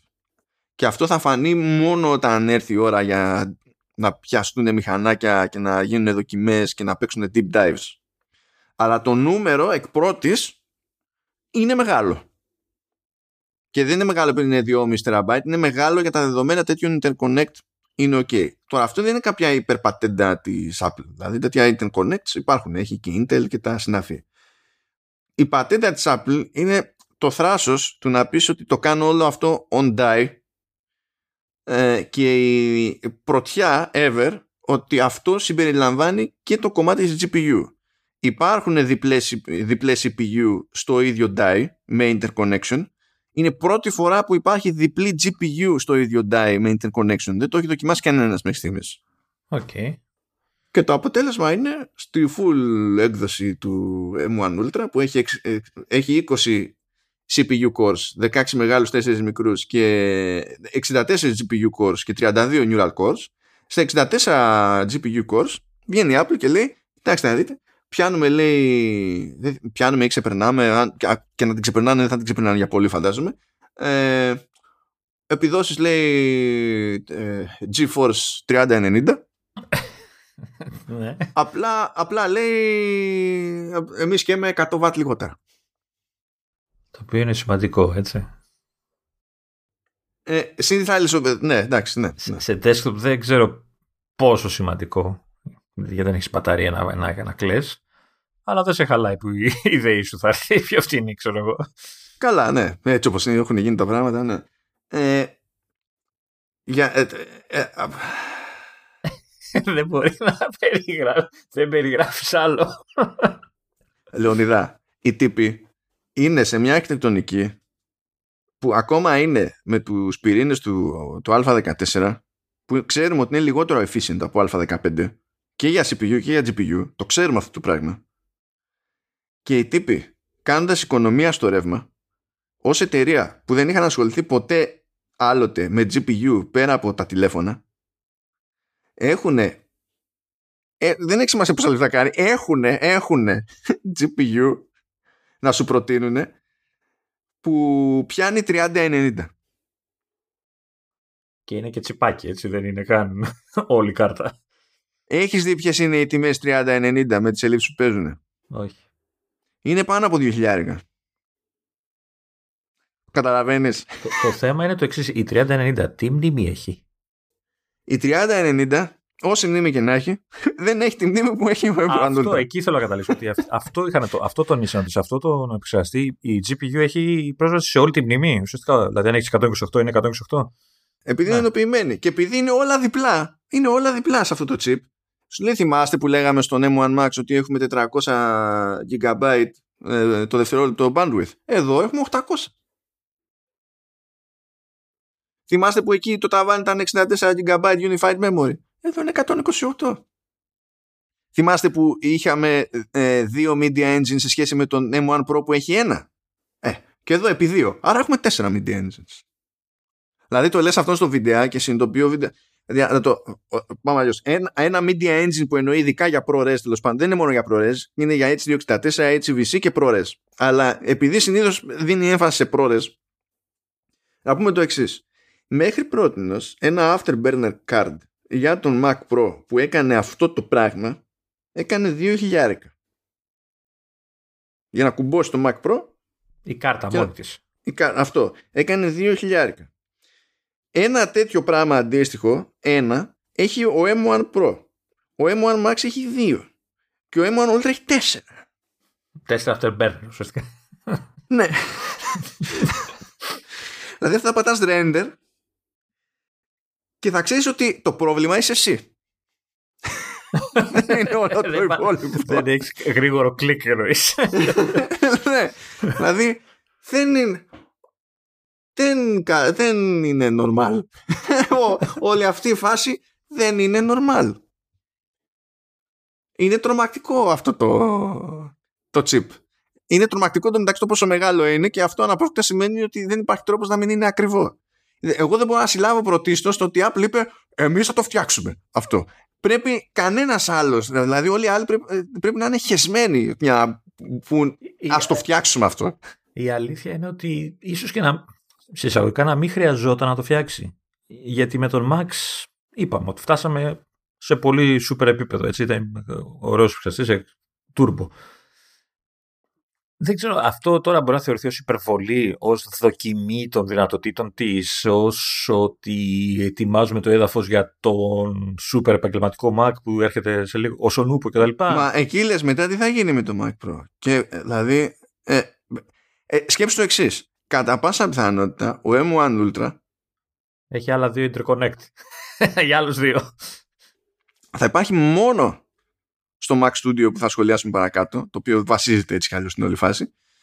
Ε, μόνο εκεί και, και φαντάζομαι ότι μπορούν να κάνουν μια τσαχπινιά στον όποιο καινούριο Mac Pro και θα πούνε ξέρεις το base model είναι με τον Ultra όπως με, με το Studio που το base model είναι με Max αλλά άμα θέλεις βάζεις Ultra ε,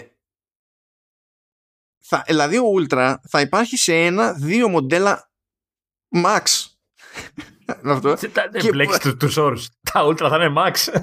και ε, μιλάμε και για μοντέλα που ξέρεις ότι δεν αγοράζονται σε ποσότητα. Αυτό σημαίνει ότι είναι ακόμη πιο ακριβή υπόθεση το φτιάχνω τέτοια τσιπάκια. Γιατί δεν μπορείς να τα φτιάξεις να πεις Θα μου φτιάξετε 100 εκατομμύρια. Μέχρι να σου πούνε. Πέρα σου πούνε MacBook Pro με Ultra. Τι Ultra, φίλε.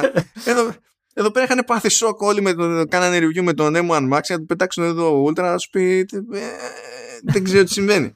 Ε, ε, είναι, είναι αρρώστια αυτό. Είναι, είναι, είναι αρρώστια. Είναι too much cheap for most people. Δηλαδή πέρα από κάθε πλάκα. Για να καταλάβετε πώς είναι, πώς είναι η φάση. Ο full ultra, γιατί είπαμε έχει παραλλαγές και με λιγότερους πυρήνες GPU και τα λοιπά, ε, καλά, και εννοείται ότι έχει τεράστια απόσταση σε απόδοση. Σου λέει ρε παιδί μου ότι άμα το συγκρίνουμε με 16 πύρινο PC desktop, του ρίχνουμε σε επιδόσεις και, και με 90% λιγότερο. Ε, M1 Ultra που λέει έλεγα σχέση με 30-90, συγγνώμη, δεν είναι 100 W διαφορά, είναι 200. δηλαδή πιάνουμε, πάμε λέει λίγο παραπάνω αλλά και με 200 W λιγότερα. Και οι επόμενες GeForce που έρχονται ακούγεται ότι θα θέλουν τροφοδοσία 600-700 W. Αυτό έχω να πω μόνο. Ε, ε, ο M1 Ultra ρίχνει και σε GPU και σε, και σε CPU στον 28 το Mac Pro το, το, το, με τον Xeon των 28 πυρήνων. Καλά, σε GPU γύρω πολύ εκεί πέρα είναι το τι θα του βάλεις. Αλλά ρίχνεις στον 28. Να θυμίσω ότι ο, ο πιο φθηνός ο Mac Pro, αν θυμάμαι καλά, νομίζω ότι είναι με 10 πύρινο πλέον ή με 8 πύρινο. Ε, και είναι ξεκινάει από τα ε, ε, τέτοιο, από τα ε, νομίζω 5-6 δολάρια. Θα να βρω. Και είναι φάση... Και απλά του ρίχνει ρε παιδί μου, απλά του ρίχνει.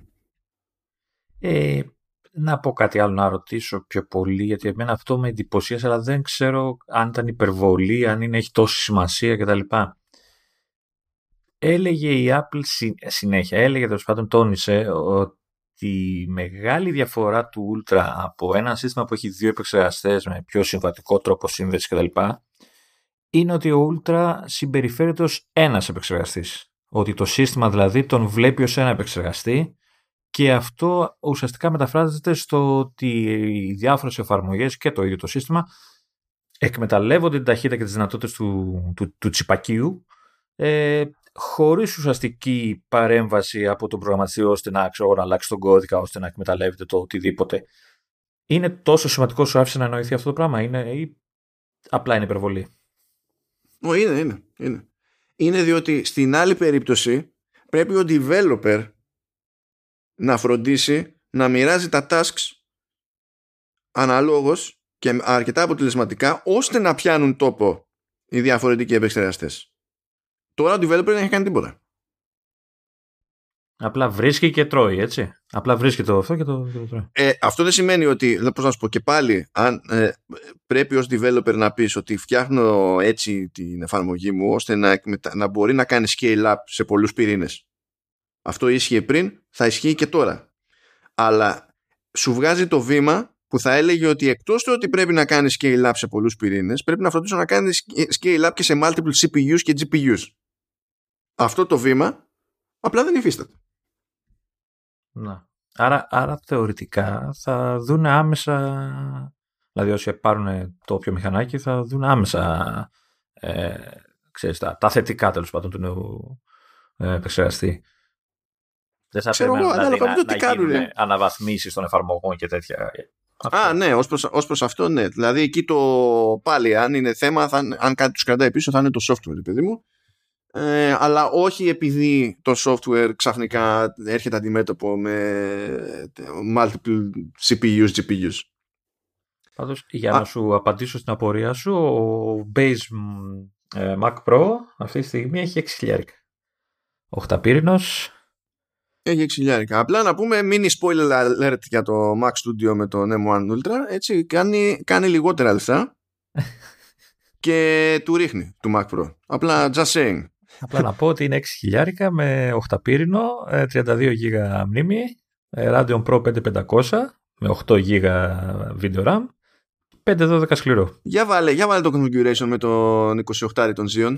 Λοιπόν, ο 28 ο Xeon είναι ο, ρε, είναι ο top. Ναι, ναι, ναι, ναι, ναι, για βάλε. Ε, δεν το βάζω, λέει είναι 7 χιλιάρικα. Α, Αυτό, ωραία, είναι 7 χιλιάρικα. Ε, υποτίθεται, υποτίθεται 13 ότι... χιλιάρικα. Με όλα τα άλλα ίδια, έτσι. Ναι, ε, ο M1 Ultra σου λέει ε, μπορούμε να πάμε και 60% πάνω από τον 28 σε CPU. Πώς φάνηκε αυτό; Ο- ο- ο- ο- ο- και θα είναι το, το βασικό. Τέλος πάντων, το ένα, Ultra. Αυτό. Μόλις πάρεις δηλαδή Mac Studio με Ultra, θα έχεις ένα μηχάνημα το οποίο θα είναι 60% πιο γρήγορο από ένα μηχάνημα που κάνει 13 χιλιάρικα. Αυτό. Ε, ε, πο- πολύ απλά ε, υπάρχει πλέον η Apple μπορεί να σου δώσει ειδικά σε CPU performance με 4 χιλιάρικα πράγματα που δεν μπορείς να πάρεις άμα δώσεις πάνω από 10 χιλιάρικα σε Mac Pro. έχει δηλαδή πλέον έχει αλλάξει η, η, η κλιμάκωση της απόδοσης τελείως στο, στο line-up και εξακολουθούμε να μην έχουμε chip για Mac Pro. Δηλαδή θα γίνει κάτι άλλο που θα είναι χειρότερο. χειρότερο αλλά με την καλή έννοια. Θα χρειαστεί να αλλάξει chip. Τι εννοείς; Εννοώ, θ- με αυτό δεν, δεν, δεν καλύπτεται. Ε, Μα είπε ο Τέρνος ότι θα, θα έχουμε κάτι άλλο για Mac Pro. Α, ρε, εντάξει. Αυτή είναι μια ιστορία, λέει για μια άλλη μέρα, για μια άλλη φορά. το Εντάξει. είπε. Ξέρεις, ο Ultra θα έχει αυτό το interconnect που είχε ο Max ξέρεις, στο κρυφό. Θα το έχει ξέρεις τρει-τέσσερι φορές γύρω του. θα έχει κομματάκι έτσι. Θα γίνει Lego μετά έτσι ο επεξεργαστής. Παιδιά τώρα αυτό εντάξει, δηλαδή λεφτά λεφτά, αλλά το πόσα παραπάνω λεφτά χρειαζόταν κανείς για να έχει ελπίδα να πιάσει τέτοια απόδοση είναι, είναι, είναι, είναι κομμωδία. Δηλαδή ε, είναι σαν να μας έκανε έκπτωση η Apple. Δηλαδή όσα λεφτά και να ζητήσει είναι, είναι σαν να κάνει- μας κάνει έκπτωση. Εντάξει. Α, απλά θυμίζω ότι δεν είναι για μας αυτά τα μηχανήματα. δεν είναι για απλούς χρήστες εννοώ. Δεν, δεν είναι για να ανοίγεις Excel και Word. Εντάξει, το, δηλαδή κρίμα το μηχάνημα. ναι, αλλά σηκώνει το OneDrive. Ε, δεν ξέρω, μπορεί να το γονατίζει το Γιατί το OneDrive είναι το κέρατό του for no reason. Γι' αυτό. που, που είπες για το OneDrive, να σου πω ότι έκανε update το ο Chrome και πλέον είναι ο πιο γρήγορος browser που υπάρχει Έτσι. παντού, αν διάβασες. Ε, να, και να, για να θυμηθούμε λίγο για τη ΔΕΗ εδώ λέει ότι ε, ε, ο- ο Ultra τουλάχιστον σε, σε Mac Studio το καινούργιο desktop σε αιτήσια βάση καταναλώνει λέει χίλιες κιλοβατόρες λιγότερες σε σχέση με αντίστοιχο high-end PC desktop. Χίλιες κιλοβατόρες, παιδιά. Αυτό είναι μια, είναι μια περιουσία. Όσο έχουν τα πράγματα είναι μια περιουσία. Απλά το αναφέρω. Διότι υπό άλλες συνθήκες θα λέγαμε εντάξει, τι νόημα έχεις να κάνεις οικονομία στο ρεύμα, ξέρω εγώ, στο desktop, τόσο που πονάει πλέον αυτή η φάση. Ε, ναι, εντάξει, το είναι σαν να μας κάνει χάρη. Και να πούμε λοιπόν για το ρημάδι του desktop. Διότι άλλο ένα πράγμα που δεν περιμέναμε, περιμέναμε το, το entry το MacBook Pro, περιμέναμε κανένα τροφαντό Mac Mini με M1 Pro ή M1 Max. Περιμέναμε κάτι τέτοια πράγματα. Δεν ισχύει τίποτα από όλα αυτά. Καλά, ε, εγώ δεν τα αποκλείω, γιατί είδα κι άλλους που δεν τα αποκλείω. Ότι μπορούμε, μπορεί να δούμε αργότερα, ίσως πιο αθόρυβο refresh και να μπουν οι επεξεργαστές σε Mac Mini, ξέρω εγώ. Θα το, θα το συζητήσουμε αυτό γιατί τώρα που μπαίνει, έρχεται το Mac Studio, αλλάζει το ποιόν του lineup ε, και είναι άλλα τα ανοίγματα και έχει ένα ενδιαφέρον γενικά να το δούμε αυτό. Okay. Ε, αλλά στο πιάσουμε, ξέρετε, τα αφήσουμε αφού έχουμε τη συνολική εικόνα. Δηλαδή, ο, το, το Mac Studio, παιδιά, άμα το δείτε στην όψη, είναι σαν φουσκωμένο Mac Mini. Πάρα φουσκωμένο. Για να μην το κουράζουμε. Δηλαδή, νομίζω ότι ε, πιάνει το ίδιο ευαδόν, αλλά είναι πολύ πιο ψηλό, ρε παιδί μου. Είναι, δεν, δεν είναι τόσο ψηλό που να καταλήγει να είναι κύβος, αλλά είναι ό,τι πιο, κοντό, πιο κοντινό θα δούμε στο όνειρο του ανανεωμένου ε, Power Mac G4 Cube. Αυτό, είναι περίπου δύο ή τρεις Mac Mini ο ένας πάνω στον άλλον. Κάπου εκεί το κόβω. Από τη φωτογραφία τώρα. Δεν έχω δει τα, δεν θυμάμαι τώρα τα, τα, τις διαστάσεις. Και που λέτε, αυτό επειδή έδειξε λίγο το εσωτερικό αυτό το μηχανάκι, ε, πάνω από το 50% νομίζω του χώρου είναι αφιερωμένο στην ψήξη. Στο air condition. δηλαδή είναι πάλι μαζεμένο, αλλά το μεγαλύτερο μέρος πηγαίνει. Ε, και, στην ουσία τι κάνει, έχει, είναι λίγο υπερυψωμένο, δεν πατάει super flat στο, στην όποια επιφάνεια.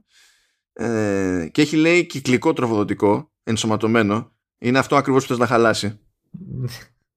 αυτό. Ε, ε, και στην ουσία έχει, είναι από κάτω εισαγωγή αέρα, τραβάει κρύο αέρα από κάτω και τον πετάει προς τα πίσω σε ένα, δεν ξέρω και εγώ, ένα σκασμό τρύπες που έχει που είναι για τον εξαερισμό. Αφού το κυκλοφορήσουν οι, οι ψύκτρες που πιάνουν το μεγαλύτερο χώρο στην όλη τη φάση εκεί μέσα. Και σου λέει ότι ακόμη και έτσι και έτσι τα όλα M1 Ultra και τα λοιπά, λέει ότι στα περισσότερα workflows απλά δεν θα το ακούτε το μηχάνημα. Ναι, μπορείτε να τα βάλετε να είναι full tilt και ε, θα, θα πάνε οι, οι ψύκτρες. Αλλά σε αυτή την περίπτωση δεν σας νοιάζει γιατί θα έχετε κάτι τόσο βαρύ να τρέχει ας πούμε που ξέρετε ότι κερδίζετε χρόνο και τα συναφή. Αλλά γενικά λέει αυτό. Και λέει τι, θα, τι να βάλουμε εμείς αυτό; Και γιατί δεν βάζουν τα πάντα. Είναι μια απλή απάντηση σε μια απλή ερώτηση αυτό το, το πράγμα. Οπότε θα πει κοιτάξτε να δείτε. Πρώτα απ' όλα σας το δίνουμε με M1 Max ή με M1 Ultra. Αυτό έχει επιλογές. Δηλαδή ε, σου λέει ότι υπάρχει ο M1 Max με, με 24 με 10 CPU cores και 24 GPU cores. Το χρέπει, έτσι, σέρνεται. Ναι, είναι ο MAPA ο Max, ναι. Ε, υπάρχει σαν build to order και αυτό που έχει παραπάνω GPU cores, 32. Και αντίστοιχα, M1 Ultra έχουμε 20 CPU, 48 GPUs με επιλογή για 64 ε, GPU cores και τα συναφή και αντίστοιχα 32-64 Καλά, στη μία περίπτωση ο Max έχει ταβάνει τα 64 GB, αλλά ξεκινάει από το 32. Ε, ενώ ο Ultra ξεκινάει στα 64 και πηγαίνει στα 128. Ε, και λέει, κοιτάξτε να δείτε, στο πίσω μέρος θα έχουμε 4 Thunderbolt 4. Έτσι, να υπάρχουν. Και μία θύρα Ethernet πιάνει 10 Gigabit. Έχουμε μία HDMI η οποία είμαι σίγουρος ότι θα είναι η λάθος HDMI, θα είναι η 2 αντί για 2,1. Η 1,4 θα είναι. Καλά, 1,4 αποκλείεται, εντάξει, αλλά ok. Okay. Ε, έχουμε λέει pro ε, headphone jack, το είπαν στην παρουσίαση, αλλά ευτυχώς δεν το λένε στα specs. Εννοεί ο ποιητής αυτά που έχουν καλύτερη προενίσχυση και μπορούν να οδηγήσουν ε, πιο ζώρικα ακουστικά και τα συναφή. Αυτό είναι ο ποιητή. Και επίτηδες άφησα για το τέλος, αντί να πάω με τη σειρά έτσι όπως είναι στο σασί, έχει δύο USB-A. Why? Why? Γιατί όχι; Why? Ρε αλήθεια.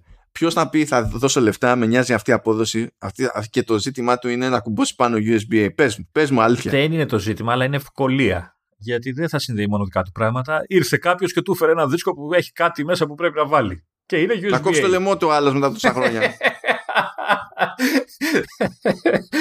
Εντάξει, okay. να σου πω κάτι. Να πάω να δώσω 9 ευρώ να πάρω ένα, ένα adapter, φίλε. Αυτό τέλος.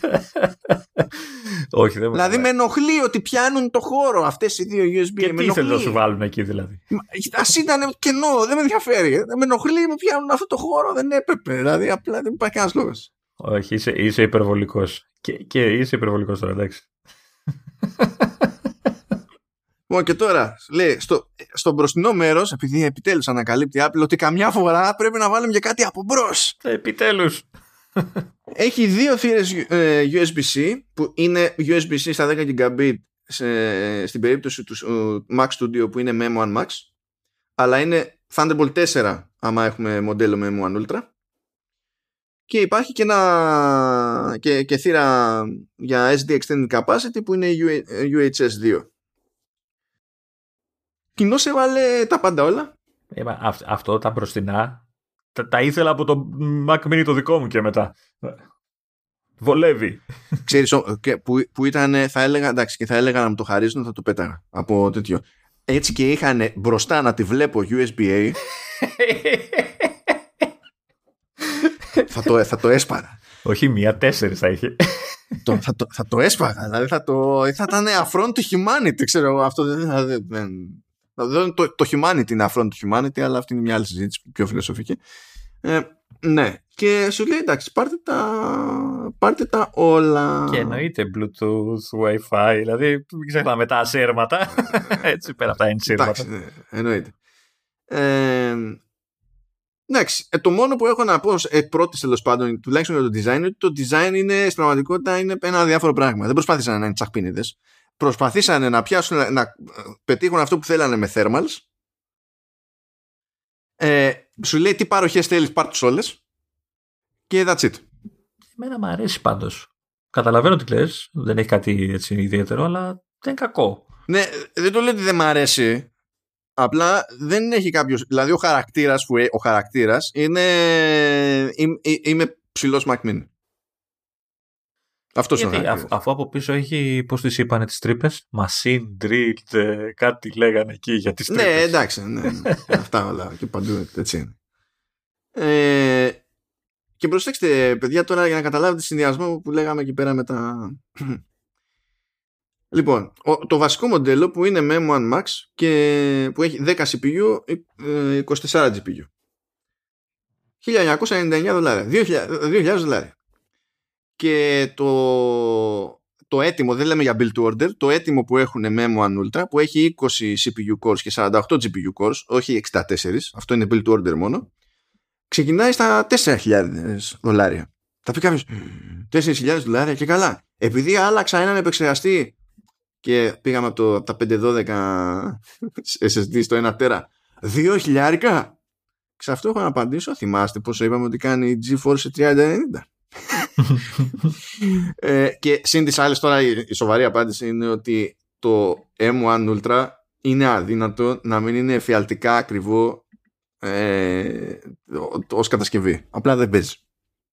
Και αυτό που είπες και πριν, ότι τουλάχιστον για την ώρα είναι σε ένα μηχάνημα. Έτσι. Είναι ιδιαίτερη κατασκευή.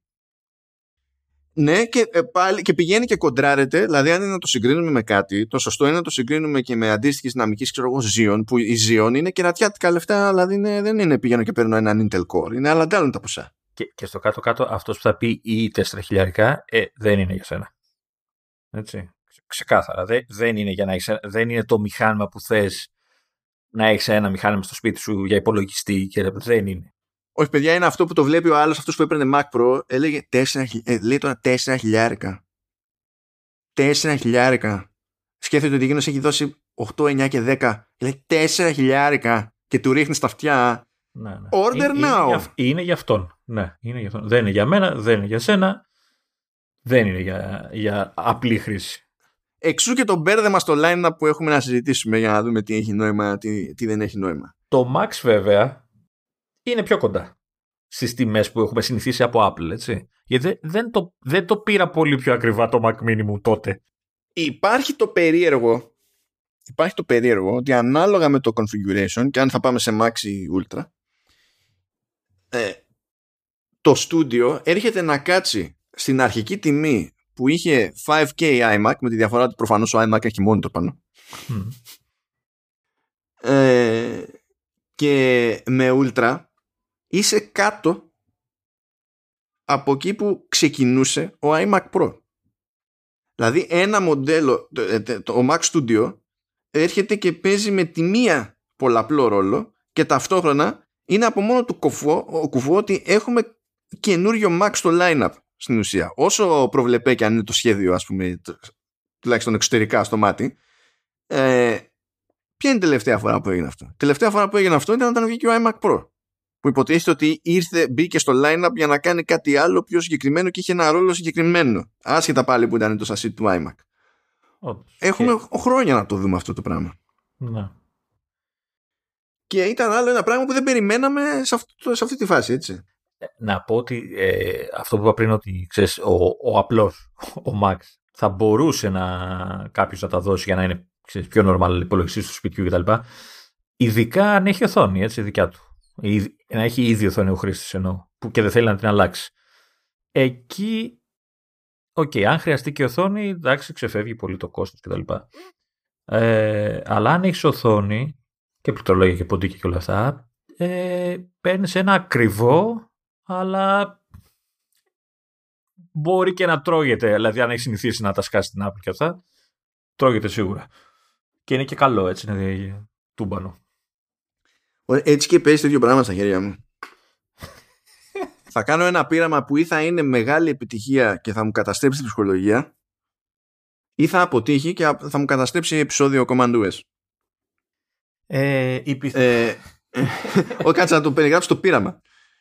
Ε, έχω το περιθώριο τα πράγματα που κάνω με το RX για να καθαρίσουμε τον ήχο μας αφού ηχογραφήσουμε να τα βάλουν να λειτουργούν live κατά την ηχογράφηση. Που αυτό λιώνει το μηχάνημα. Έτσι, πρέπει να είναι σε θέση να τα κάνει σε real time πάνω στην ηχογράφηση. Το μηχάνημα που έχω τώρα θέλει πολλαπλές φορές τη διάρκεια του αρχικού ήχου για να τα κάνει apply after the fact. Έτσι και τα βάλω σε ένα τέτοιο μηχανάκι και τρέχουν real time. Και έτσι και τα βάλω και τρέχουν real time με σωστό αποτέλεσμα και δεν ακούγεται η ψύκτρα.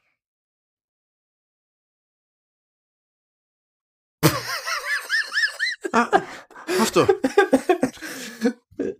Ε, εγώ ένα θα πω, πάλι εγώ θα την πληρώσω.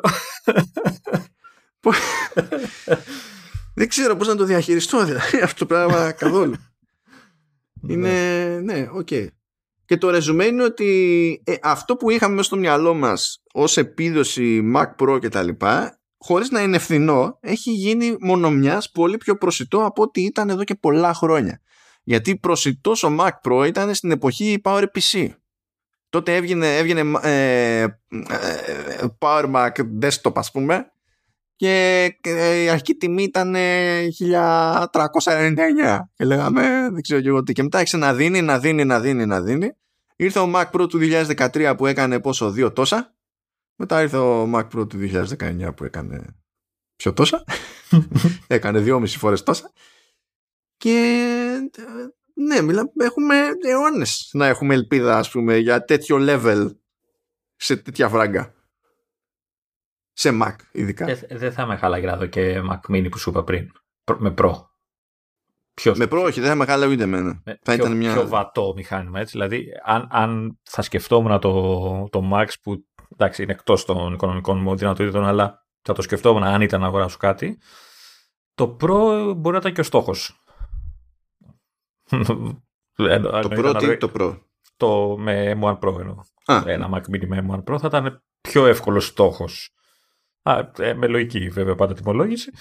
Ε, ή δεν ξέρω αν θα έχει νόημα να βγάλω ένα στούντιο με Pro. Δεν νομίζω γιατί προφανώς πάει σαν όνομα πάει σε άλλο κοινό τελείως.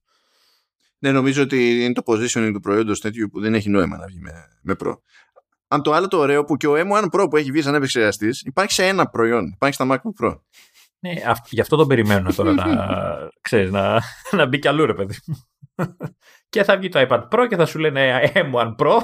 Έτσι. Το θέμα είναι να μπει στο σπίτι αλλά δεν μπαίνει. δεν χωράει την πόρτα. ε, ναι. Ένας Mac Mini Pro, με Pro εννοώ, θα ήταν νομίζω κουφέτο. Α ας συζητήσουμε τώρα λίγο το line-up, γιατί τώρα κολλάει σαν φάση. Okay. Λοιπόν, όσο έχει η φάση πλέον, ε, αφήνουμε στην άκρη τα, τα MacBook και η, φάση είναι Mac Mini με M1 ε, ένα Mac Mini με Intel που ε, δεν τον αγοράζει normal άνθρωπος αυτή τη στιγμή. Ε, μόνο για πολύ συγκεκριμένη ανάγκη και πολύ συνειδητά. Το 20 μοντέλο δεν είναι αυτό το 20 ναι. Okay. υπάρχει ο 24 ο, ο iMac με M1 και πλέον με την κατάργηση του 27 iMac και την κατάργηση του iMac Pro έχουμε Mac Studio και έχουμε Mac Studio που έρχεται σε πρώτη φάση φαινομενικά να καλύψει τον 27 τον, τον iMac αλλά και το και τον ε, iMac Pro σαν φάση. Βέβαια, βέβαια, εκεί μεταξύ iMac, Παύλα Mac Mini και Mac Studio είμαστε σε μια βάση που πηγαίνουμε από M1 σε M1 Max. Δεν υπάρχει άλλη. Αλλά εκεί ήρθε το τέλος, ξέρω είναι, ε, έχω την εντύπωση ότι κάτι θέλει ενδιάμεσα, αλλά ταυτόχρονα έχω την εντύπωση ότι έχουμε μπλέξει λίγο και τις φημολογίες. Όταν βλέπω εγώ το Mac Studio, αυτό που μου βγαίνει είναι ότι αυτό που ακούγαμε ως πιο ισχυρό Mac Mini, κατά πάσα πιθανότητα ήταν αυτό. Ε, και ως ε, πιο μικρό Mac Pro, θυμάσαι που λέγανε με μισό. Ναι. Ε, ε, οπότε, αν, αν όντως έγινε αυτό το μπέρδεμα στη θυμολογία και ότι τελικά μιλούσαν όλοι για αυτό, δεν ξέρω τι θα γίνει ανάμεσα σε iMac και, και Mac Studio. Θέλω δεν... να πιστεύω ότι αυτό που σου είπα πριν, χρειάζο... Ε, χρειάζομαστε. Θα ήθελα έναν Mac Mini ακόμα. Όχι γιατί ο M1 είναι, ξέρεις, τίποτα χρέπει και αυτά, αλλά εστερείται σε θύρες. Δηλαδή δεν έχει όλες τις θύρες που θα μπορούσε ή θα ή χρειαζόταν κάποιος να έχει. Οπότε με, τα, με έναν M1 Pro ε, μέσα θα έπαιρνε και τις θύρες παραπάνω, θα, ήταν και, θα έμπαινε και κάπου ανάμεσα στο line που λες. Ε, να, να σε ρωτήσω μία. Αν πρέπει να διαλέξει ένα, μία λύση η Apple, να πει ότι βάζω άλλο ένα μηχάνημα κάπου εκεί μέσα. Τι είναι λογικότερο πιστεύεις, να πει βάζω έναν πιο τροφαντό Mac Mini ή βάζω έναν πιο τροφαντό iMac; Για να, να είναι ανάμεσα στο iMac, σε αυτό το κενό που δημιουργείται μεταξύ iMac και Mac Studio. Νομίζω από την πλευρά της Apple θα είχε περισσότερη λογική ο iMac. Δηλαδή να, να φύγει το 24 εννοείς ή να μπει δίπλα στο 24 ένας πιο δυνατός. Ε, να σου πω, κοίτα, ας, ε, δεν ξέρω αν σηκώνει να έχουν έναν 24 με, έστω με M1 Pro, όχι με Max. Ε, αν σηκώνουν τα thermals να κάνουν ένα τέτοιο, ή στην τελική, άμα θέλουν να παίξουν λίγο και με τη διάσταση, να το κάνουν λίγο μεγαλύτερο, ξέρω εγώ, or whatever. Ή να πούνε ότι βάζουμε, ξαναγεννιέται ο iMac Pro κάτι άλλο, αλλά αυτό είναι λίγο awkward μετά. Ναι. Δεν ξέρω αν έχει λογική να βάλουν 27. Το καταργήσανε μεν. Αλλά μήπως έχει λογική να μπει ένας σε M1 Pro 27. Δεν ξέρω. Κοίτα, στο, στο κομμάτι Τι του είναι Mac Mini, στο, τέλος; στο, κομμάτι του Mac Mini ίσως έχει λογική να, να το αντικαταστήσουν με Pro, δηλαδή να μην υπάρχει απλό M1, να υπάρχει με Pro. δεν ξέρω βέβαια αν μπορούν να μαγειρέψουν το κόστος ώστε να είναι σε σχετικά ok τιμή, γιατί το Mac Mini ιστορικά είναι φτηνό μηχάνημα, έτσι, ιστορικά. Δεν νομίζω να το κάνανε αυτό. Δηλαδή να πούνε ότι δεν θα έχω Mac Mini με Vanilla M whatever αλλά θα έχω Mac Mini μόνο με M something Pro, δεν νομίζω. Εκτός αν είναι M2 αυτό το, το something και όχι Pro. Αυτό δεν αλλάζει όμως τη, ναι, το ζύγι ναι. και τη λογική του line-up. Αυτό δεν αλλάζει τίποτα. Απλά ε, έχουμε μια φυσική εξέλιξη των πραγμάτων. Ε, κοίτα, δεν ξέρω αν πρέπει να πάρουμε ως κάποιο σημάδι το ότι ενώ εξαφανίστηκε, πέθανε ο 27 ο iMac, τεχνικώς δεν έχει πεθάνει ακόμη ο Intel Mac Mini. Καλά, αυτός μπορεί να καταλήξει να είναι ο. Ποιο ήταν το MacBook Air, το είχε ξεχάσει το 13. Ε, MacBook, MacBook Pro ήταν. Το MacBook, Pro, Pro ναι, ναι. Που ήταν με σκληρό δίσκο εκεί πέρα ναι, και ναι. τέτοιο. Και Παναγία μου και Χριστέ μου. Τι είναι αυτό το. Ναι. Ε... Για μένα ο, ε, ο, η έκδοση με Intel ίσως παίζει ακόμα το ρόλο ξέρεις, σε, σε κομμάτια συμβατότητας αυτό που πες πριν, με, σε ιδιαίτερες περιπτώσεις. Π.χ. κάποιος να τρέξει Windows και είναι ο πιο εύκολος τρόπος να είναι να πάρεις ένα μηχάνημα με Intel. Όταν λυθούν, γιατί έχουν αρχίσει και λύνονται τα θέματα και αυτά, δεν θα έχει πια νόημα να υπάρχει Intel μηχάνημα στο. Δεν θα θέλει ούτε η Apple να έχει τέτοιο πράγμα. Θα έχει όλα τα. Καλά, σίγουρα δεν θα θέλει. Αλλά λέω το ότι από τη μία εξαφάνιση του 27 του iMac σου λέει τέλος, γεια σας. Αλλά δεν χρησιμοποίησε όλη αυτή την ιστορία τώρα για να εξαφανίσει τον Intel Mac Mini. Μήπως αυτό ε, σηκώνει να το πάρουμε ως σημάδι ότι θα φτιάξει κάτι για τη θέση που είχε αυτός ο Mac Mini. Με τι όμως; Να, να, είναι, να είναι πάλι Mac Mini. Να δεν με νοιάζει θα είναι. Το ζήτημα είναι αν θα μπει κάτι να καλύψει εκείνο το κενό. Γιατί τώρα στην περίπτωση του 27 του iMac η θέση που φαίνεται να παίρνει η Apple είναι ότι για αυτή τη δουλειά το, το νέο αντίστοιχο είναι, ο, είναι το φθηνό Mac Studio. Ναι, αλλά αυτό δεν έχει οθόνη.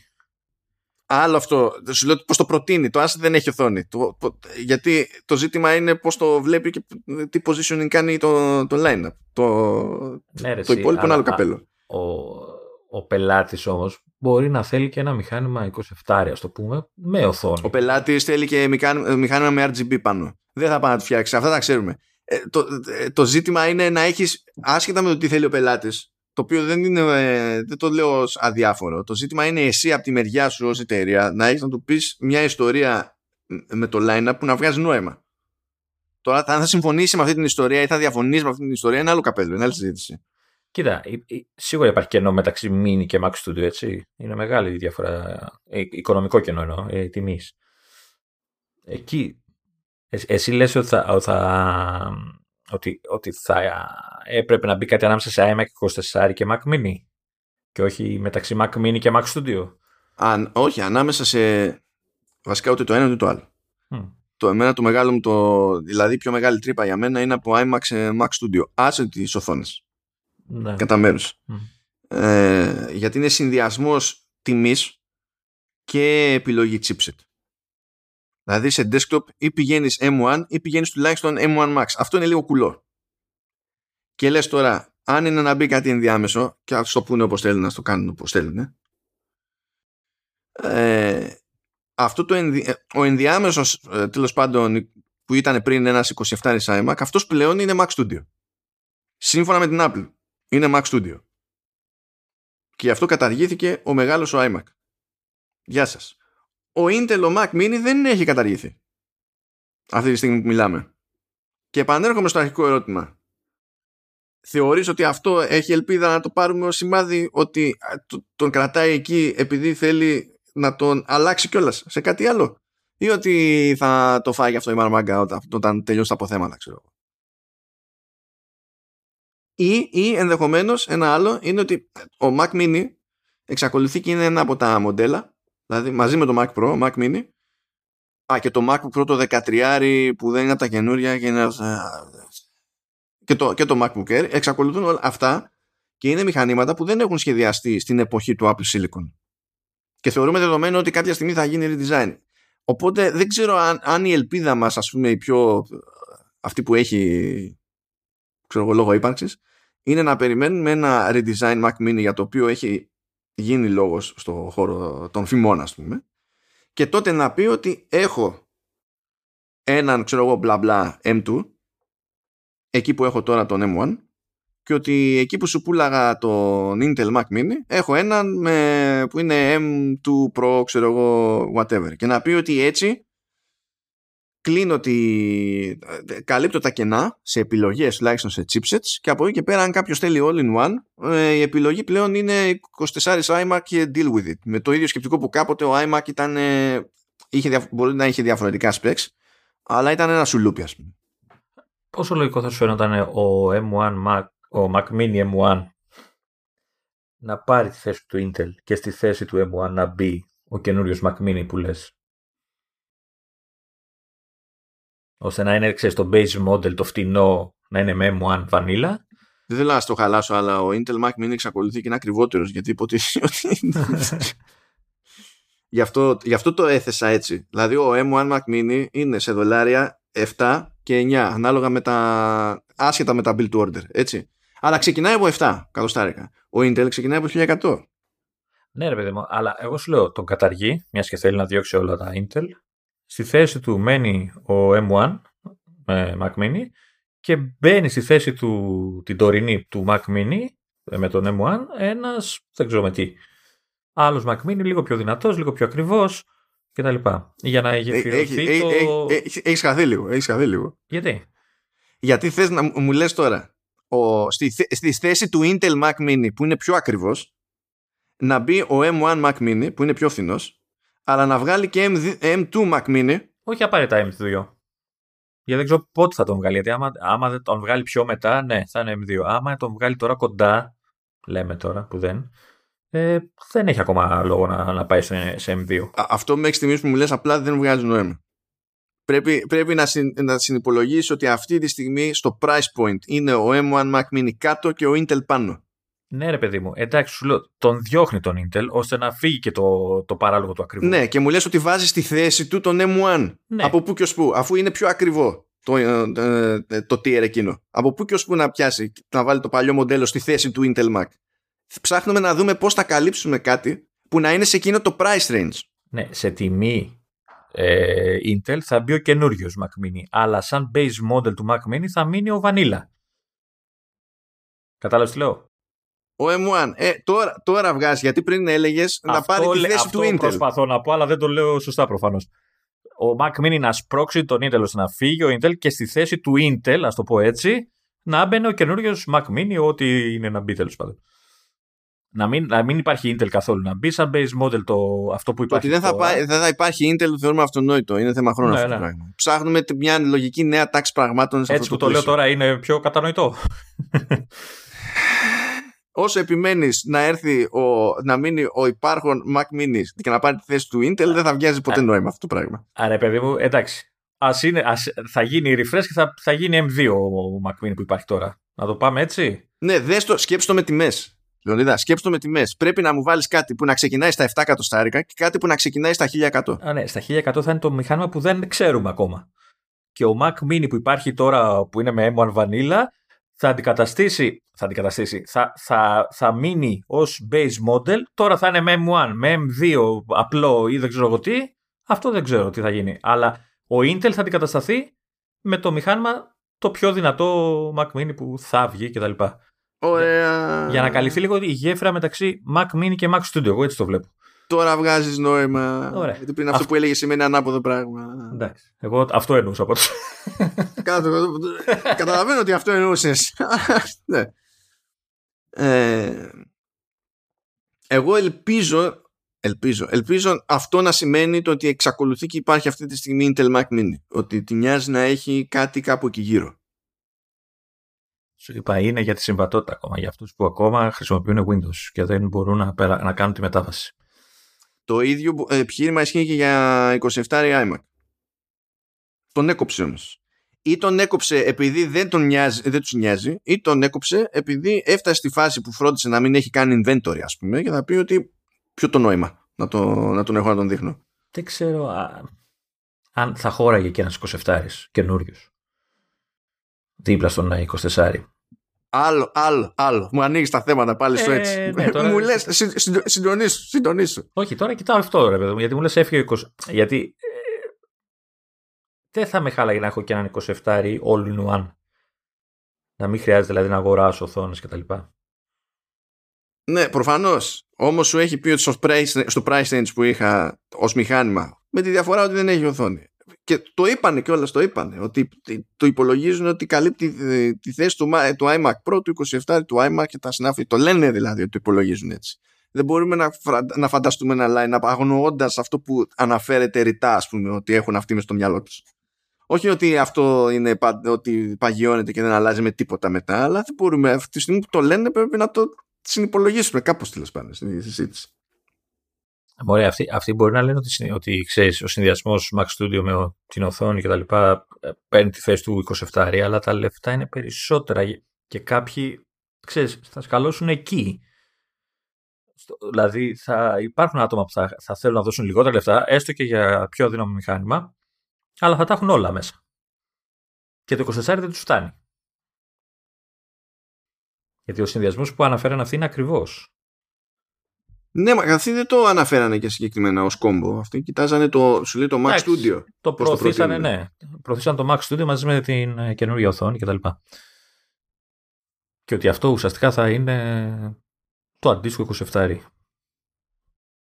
και ξέρουμε και όλα να συνυπολογίζουμε και αυτό ότι έτσι κι αλλιώς αυτό που πουλούσε περισσότερο έτσι είναι ο φθηνότερος iMac, όχι ο ακριβότερος iMac. Να. Και αυτό το ξέρει πάλι και η Apple. Πάλι λόγω χρημάτων όμως, έτσι. Όχι ε, οθόνης ή δυνατοτήτων. Έτσι νομίζω τουλάχιστον. Ναι, απλά ε, καταλαβαίνεις τώρα ότι δεν θα βγει και θα σου πει θα φτιάξω έναν καινούριο iMac ε, και η μόνη διαφορά που θα, θα έχει σχέση με τον 24 θα είναι ότι είναι 27 ε, εντάξει. δεν ίσχυε πριν και δεν, δεν βλέπω για ποιο λόγο θα άρχισε να ισχύει μετά ας πούμε. Άρα αυτό που, που κοιτάμε και οι δύο που βλέπουμε είναι ότι υπάρχει ακόμα ένα κενό. Αυτό καταλάβετε και οι δύο σε αυτό συμφωνούμε. Ότι υπάρχει ένα κενό. Εγώ το βλέπω μεταξύ Mac Mini και Mac Studio η αλήθεια είναι. Σε αυτό το σκαλοπάτι. Εσύ νομίζω το, το, το βλέπεις λίγο πιο πίσω. Εγώ συνυπολογίζω και τον iMac μέσα στην όλη φάση γιατί πιάνω γενικά το desktop lineup. Το desktop, ναι. Γιατί και η Apple συνήθως κάνει έτσι τις τιμολογήσεις της ώστε να σε σπρώχνει παραπάνω μεν αλλά χωρίς αυτό να σημαίνει ότι σε σπρώχνει στο παραπάνω του ίδιου σασί. Δεν έχει κανένα πρόβλημα να σε σπρώξει το παραπάνω που να είναι άλλα, άλλα μοντέλο. Νομίζω ότι το βλέπουν έτσι, σαν πιο σούμα τέλος πάντων στην όλη φάση. Και να πούμε για τη ρημάδα την οθόνη. Είναι άλλο ένα κομμάτι στο οποίο Intel είπε, ε, Intel, η Apple είπε τι λέτε τόσο καιρό, εντάξει θα τα κάνουμε όλα, σταματήστε, θα τα κάνουμε και αυτά, εντάξει, εντάξει. Τι να, τι να πρωτοπούμε εδώ πέρα. Να ξεκινήσουμε με τα σημαντικά. Η βάση δεν κάνει χίλια, χίλια δολάρια. έχει βάση, είναι το σημαντικό. Πρώτα απ' όλα έρχεται με βάση. Δεύτερον, έχει έξτρα, ε, έχει εναλλακτική στη βάση που δεν γίνεται κατόπιν εορτής. Πρέπει να την παραγγείλετε έτσι. Ε, που δίνει το περιθώριο. Γιατί η βασική, η βασική βάση, ναι, η στάνταρη βάση τέλος πάντων, έχει περιθώριο να δώσει με κλίση 30 μοιρών αλλά για μεγαλύτερα περιθώρια και για ρύθμιση ύψους και τα λοιπά θέλει άλλη βάση που είναι build to order στην παραγγελία 4 εκατοστάρικα. Και έχει nano texture glass ξέρω εγώ 3 εκατοστάρικα. Καλά αυτό είναι εντάξει αυτό είναι λίγο πάμε πάμε γυρεύοντας. Και άλλος φοβερός τίτλος που είδα και γέλασα απίστευτα ε, ως, ως είδηση. Ε, δεν έχει μέσα το πανάκι η συσκευασία. Ε, ε. Και λες εντάξει φίλε. Ε, υπάρχει και Βέσα έτσι κλασικά. Η οποία είναι στην ίδια τιμή. Η βάση παίρνεις η Βέσα. Βάση Βέσα. Ένα από τα δύο. Ναι, βασικά σου ξυλώνουν τη βάση. Ναι. Αφήνουν τε, τις βίδες τα τέτοια για, για Βέσα, αλλά δεν γλιτώνεις τίποτα στην τιμή. πρέπει, και πρέπει να πάρεις και Βέσα mount μετά. Εσύ τέλος πάντων. Αλλά anyway. Α, τι είναι αυτό το monitor; Λοιπόν, αυτό το monitor είναι η οθόνη που είχε ο 27 ο iMac Χωρίς τον iMac. Χωρίς τον iMac. είναι αυτό ακριβώς που λένε για πλάκα όλοι. Δηλαδή απλά κάντο, κάντο, κάντο και θα το πάρω. Κάντο και βάλω το ίδια λεφτά με τον iMac. Θα το βάλω. Και τι, τελικά τι κάνει η Apple, το βάζει, το κάνει αυτό το πράγμα. Είναι, κοστίζει λιγότερο από τον iMac τον 27 και κάνει και τσακπινιές. Τι εννοεί ο ποιητής; Τσακπινιές. Ο ποιητής εννοεί ότι ε, έχουμε το 5K Retina display και τα λοιπά okay, του, του iMac. Όντως δηλαδή τα specs είναι, είναι η ίδια φάση. Αλλά λέει έχω έναν α13 Bionic πάνω. Το οποίο είχε ακουστεί. είχε, είχε ακουστεί ότι κάτι κάνει με οθόνη που θα έχει πάνω ε, chip δικό της κτλ. Αλλά το ζήτημα ήταν γιατί θα έπαιζε όλο αυτό έτσι, προφανώς. Ε, και λέει πάρα πολύ ωραία. Κοιτάξτε να δείτε. Α, κάπου πήρε το μάτι μου ότι κάποιοι μπερδευτήκαν και είπαν ότι η οθόνη αυτή είναι HDR. Δεν είναι HDR. δεν ήταν πριν. Ε, δεν έγινε τώρα. Είναι η ίδια οθόνη που, που ξέρουμε. Δηλαδή είναι, είναι αυτό. Θα, θα μπορούσε όμως να, να, να τσιτώσει κάποια πραγματάκια έτσι. Δηλαδή να βάλει HDR, ας πούμε. Μιας και το πουλάει στα υπόλοιπα Αφού θα έπρεπε μετά να είναι ακριβότερο ρε, το monitor. Εντάξει, ναι. Αφού θα έπρεπε να είναι mini LED το monitor και μετά θα, θα κλαίγαμε πάλι. το ζήτημα είναι να βγει κάτι που να μην κάνει, δηλαδή τέτοιο, κάνει, σου λέει 1600 δολάρια. Και 1600 δολάρια. Φτηνό δεν το λες. Φτηνό δεν το λες, αλλά θα το σχολιάσουμε αυτό. Διότι ε, ε, ε, κλασικά δύο στρατόπεδα αυτό είναι πανάκριβο, άλλος και κάποιος λέει όχι, είναι normal. Ε, και έχω άπειρα επιχειρήματα για το ότι αυτό είναι normal. Το, το ότι, δεν, το ότι ε, δεν γουστάρετε ποτέ να δίνετε τόσα λεφτά σε οθόνη sorry, αλλά σημαίνει στην προκειμένη ότι το πρόβλημα είστε εσείς. Again. Ε, θα το εξηγήσω όμως αυτό το πράγμα και προκαλώ τον οποιονδήποτε να πεταχτεί και να μου το, το πει ότι βγαίνει αλλιώς το ζύγι και ότι αυτά που λέω είναι σογανουκάκιος. Ωραία. Λοιπόν, αλλά θα φτάσουμε εκεί πέρα. Έχουμε λοιπόν ανάλυση 51-20 επί 28-80 είναι το, είναι το 5K το, το ορθόδοξο που λένε. αλλά έχουμε και ultra wide κάμερα με 12 megapixels ε, διάφραγμα 2,4 αυτό είναι, εντάξει, είναι λίγο λυπηρό Όμως δεν, δεν είναι η καλύτερη webcam που έχει βάλει ποτέ σε μηχάνημα, έτσι. Όπως Όχι, είναι. Α, είναι. είναι. Για, άμα μιλάμε για Mac, είναι. είναι. Γιατί δεν το βάλανε σε Mac, το βάλανε σε display, καταλαβαίνεις. Ε, και υποστηρίζεις center stage. Πολύ καλό αυτό. Θυμάσαι που σου έλεγα, Λεωνίδα, ότι για να υποστηρίξουν center stage, εκτός ότι θέλουν περισσότερο χώρο, βασικά θέλουν περισσότερο χώρο επειδή θέλουν μεγαλύτερο αισθητήρα. Βλέπεις που είναι 12 Να. Και όταν σου λέει ότι στον iMac έχω Full HD και μου το που ακούσω ότι αυτός είναι ο αισθητήρας, δεν μπορεί να λειτουργήσει στο center stage. Γιατί αυτό που κάνει το center stage δεν γίνεται με τέτοιο αισθητήρα. Και να πεις ότι εξακολουθώ και έχω ανάλυση βίντεο που είναι. Ε, όχι 1080p, ούτε 720 δεν μπορείς να πεις ότι θα είναι το. όχι, όχι, πάντως είναι πολύ ωραία προσθήκη γιατί θα χρησιμοποιείται πιστεύω full, έτσι. Όποιος την έχει την κάμερα. Ναι, εννοείται, εννοείται, εννοείται. Αυτή είναι η μόνη σόη κάμερα που υπάρχει σε Mac. Δηλαδή, Κα... η μόνη κάτι... που δεν σημαίνει ότι είναι τούμπανος, σημαίνει ότι τουλάχιστον είναι σόη. Κάτι μου λέει ότι θα αρχίσουμε να το βλέπουμε και στα υπόλοιπα μοντέλα, στα καινούρια, όποτε βγουν έτσι. Θα αρχίσει να περνάει αυτός ο αισθητήρας. Μα είναι πιο στριμόκολα, εσύ. Είναι πιο στριμόκολα, αλλά είναι η Apple, ρε. δεν μασάει. Τι δεν μασάει, άμα είναι πιο στριμόκολα. Άμα δεν χωράει, δεν χωράει. Ε, εντάξει τι άλλο ρόλο βαράει ο Α13 εκεί μέσα; Κανονίστα του ήχου, διότι έχει ηχεία το monitor και έχει ε, τέσσερα woofers και δύο tweeters με υποστήριξη για spatial audio και Dolby Atmos κτλ. Και όλο το κομμάτι του, του ήχου το αναλαμβάνει το chipset. Όπως αντίστοιχα και την επεξεργασία της εικόνας για, το, για την κάμερα και τα λοιπά, το, το αναλαμβάνει το chipset. Επίσης έχει τρία, τρία μικρόφωνα πάνω με noise cancelling και, τα και beamforming και, τα, και πάει λέγοντας και να πει εντάξει αυτό απλά με διευκολύνει στα calls αλλά τα έχει και για Hey Siri. Όχι τι έκανα τώρα. Τι έκανα τώρα. τι έκανα τώρα. Λυπάμαι. Συγγνώμη. Το συγγνώμη σε όλους. Ε, το setup μου θυμίζει λίγο τα καινούργια MacBook Pro.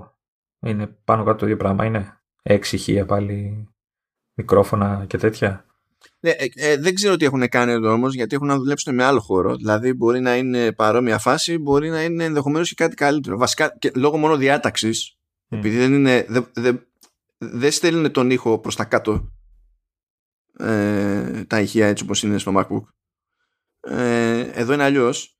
Ακόμα και να έχουν ακριβώς τα ίδια Google και Twitter, το, το αποτέλεσμα που θα φτάνει στο αυτή φαντάζομαι ότι κάποια διαφορά προς την οποιαδήποτε κατεύθυνση θα την έχει.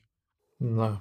Και ε, είμαστε υποχρεωμένοι πλέον να πάρουμε στα σοβαρά ε, τα, το τι κάνει με, με ήχο η Apple, διότι συστηματικά κάνει καλά πράγματα καλύτερα από όσο είναι λογικό για την όποια κατηγορία, ας πούμε, εδώ και χρόνια πλέον. Δηλαδή, εγώ περιμένω καλά πράγματα από αυτό το, το monitor. Και ε, ε, θα πείτε, ωραία, τα έχει αυτά Α13 Bionic και εκεί πέρα ξέρω εγώ και γιατί αυτά δεν θα μπορούσε να τα κάνει το σύστημα. Και θα πούμε, ναι, θα μπορούσε να κάνει το σύστημα. Αλλά έτσι... Δεν τα κάνει το σύστημα. Πρώτον δεν τα κάνει το σύστημα και δεύτερον είναι συμβατό με περισσότερους Mac. Άρα μπορεί να το σηκώσει και δικός μου. Είναι συμβατό και με Intel Mac. Το σηκώνει και ο δικός μου. Ναι, ποιος από όλους βασικά. Ο Mac Mini. Ο άλλος τι να σηκώσει. Ο, ο, ο, Mac Mini, ναι. Ο, Mac Mini, ναι. ο άλλος πού να το συνδέσει καταρχήν. Δεν έχω θύρα για να το συνδέσω. Πράγμα που σημαίνει ότι ε, λειτουργεί ακόμη και με τέτοιο, με MacBook Pro του 2016. Από εκεί και έπειτα δηλαδή. Να. Οτιδήποτε άλλο ε, είναι, δηλαδή, είναι, ο iMac Pro ναι, λειτουργεί έτσι κι αλλιώς βγήκε το 17. Ε, η άλλη iMac είναι από το 17 και μετά. Καλά, για τους καινούριους δεν το συζητάμε, αυτά εννοείται ότι λειτουργούν όλα. MacBook Air από το 18 και μετά. Mac Mini από το 18 και μετά. Yeah. Μ' αρέσει που είναι συμβατό, λέμε Mac Studio, ε, τι δεν θα ήταν, κράτα. Ε, Φαντάζεσαι. και είναι συμβατό το monitor και με iPad, είναι με το καινούριο iPad Air, πέμπτης γενιάς και ε, το, τα 11 για τα iPad Pro και το 13 τρίτης γενιάς είναι νεότερο. Εκεί θα πει κάποιος γιατί όμως δεν αυτό αφού έχει USB-C και το άλλο το iPad και τα λοιπά. Ναι, ακριβώς. Γιατί κάποια ήταν με 5 Gigabit και τα νεότερα είναι με 10 Gigabit και χρειάζεται το band, το width που λένε για στο φουριό. Του width η μάνα δεν έκλεψε ποτέ που λέμε. ε, ναι, ναι. Ειδικά η μάνα του Ultra εκεί πέρα δεν έχει κλέψει ποτέ. Αλλά τέλος πάντων. Καλύτερα του width η μπάντα ναι, του Και έχει και θηρούλες.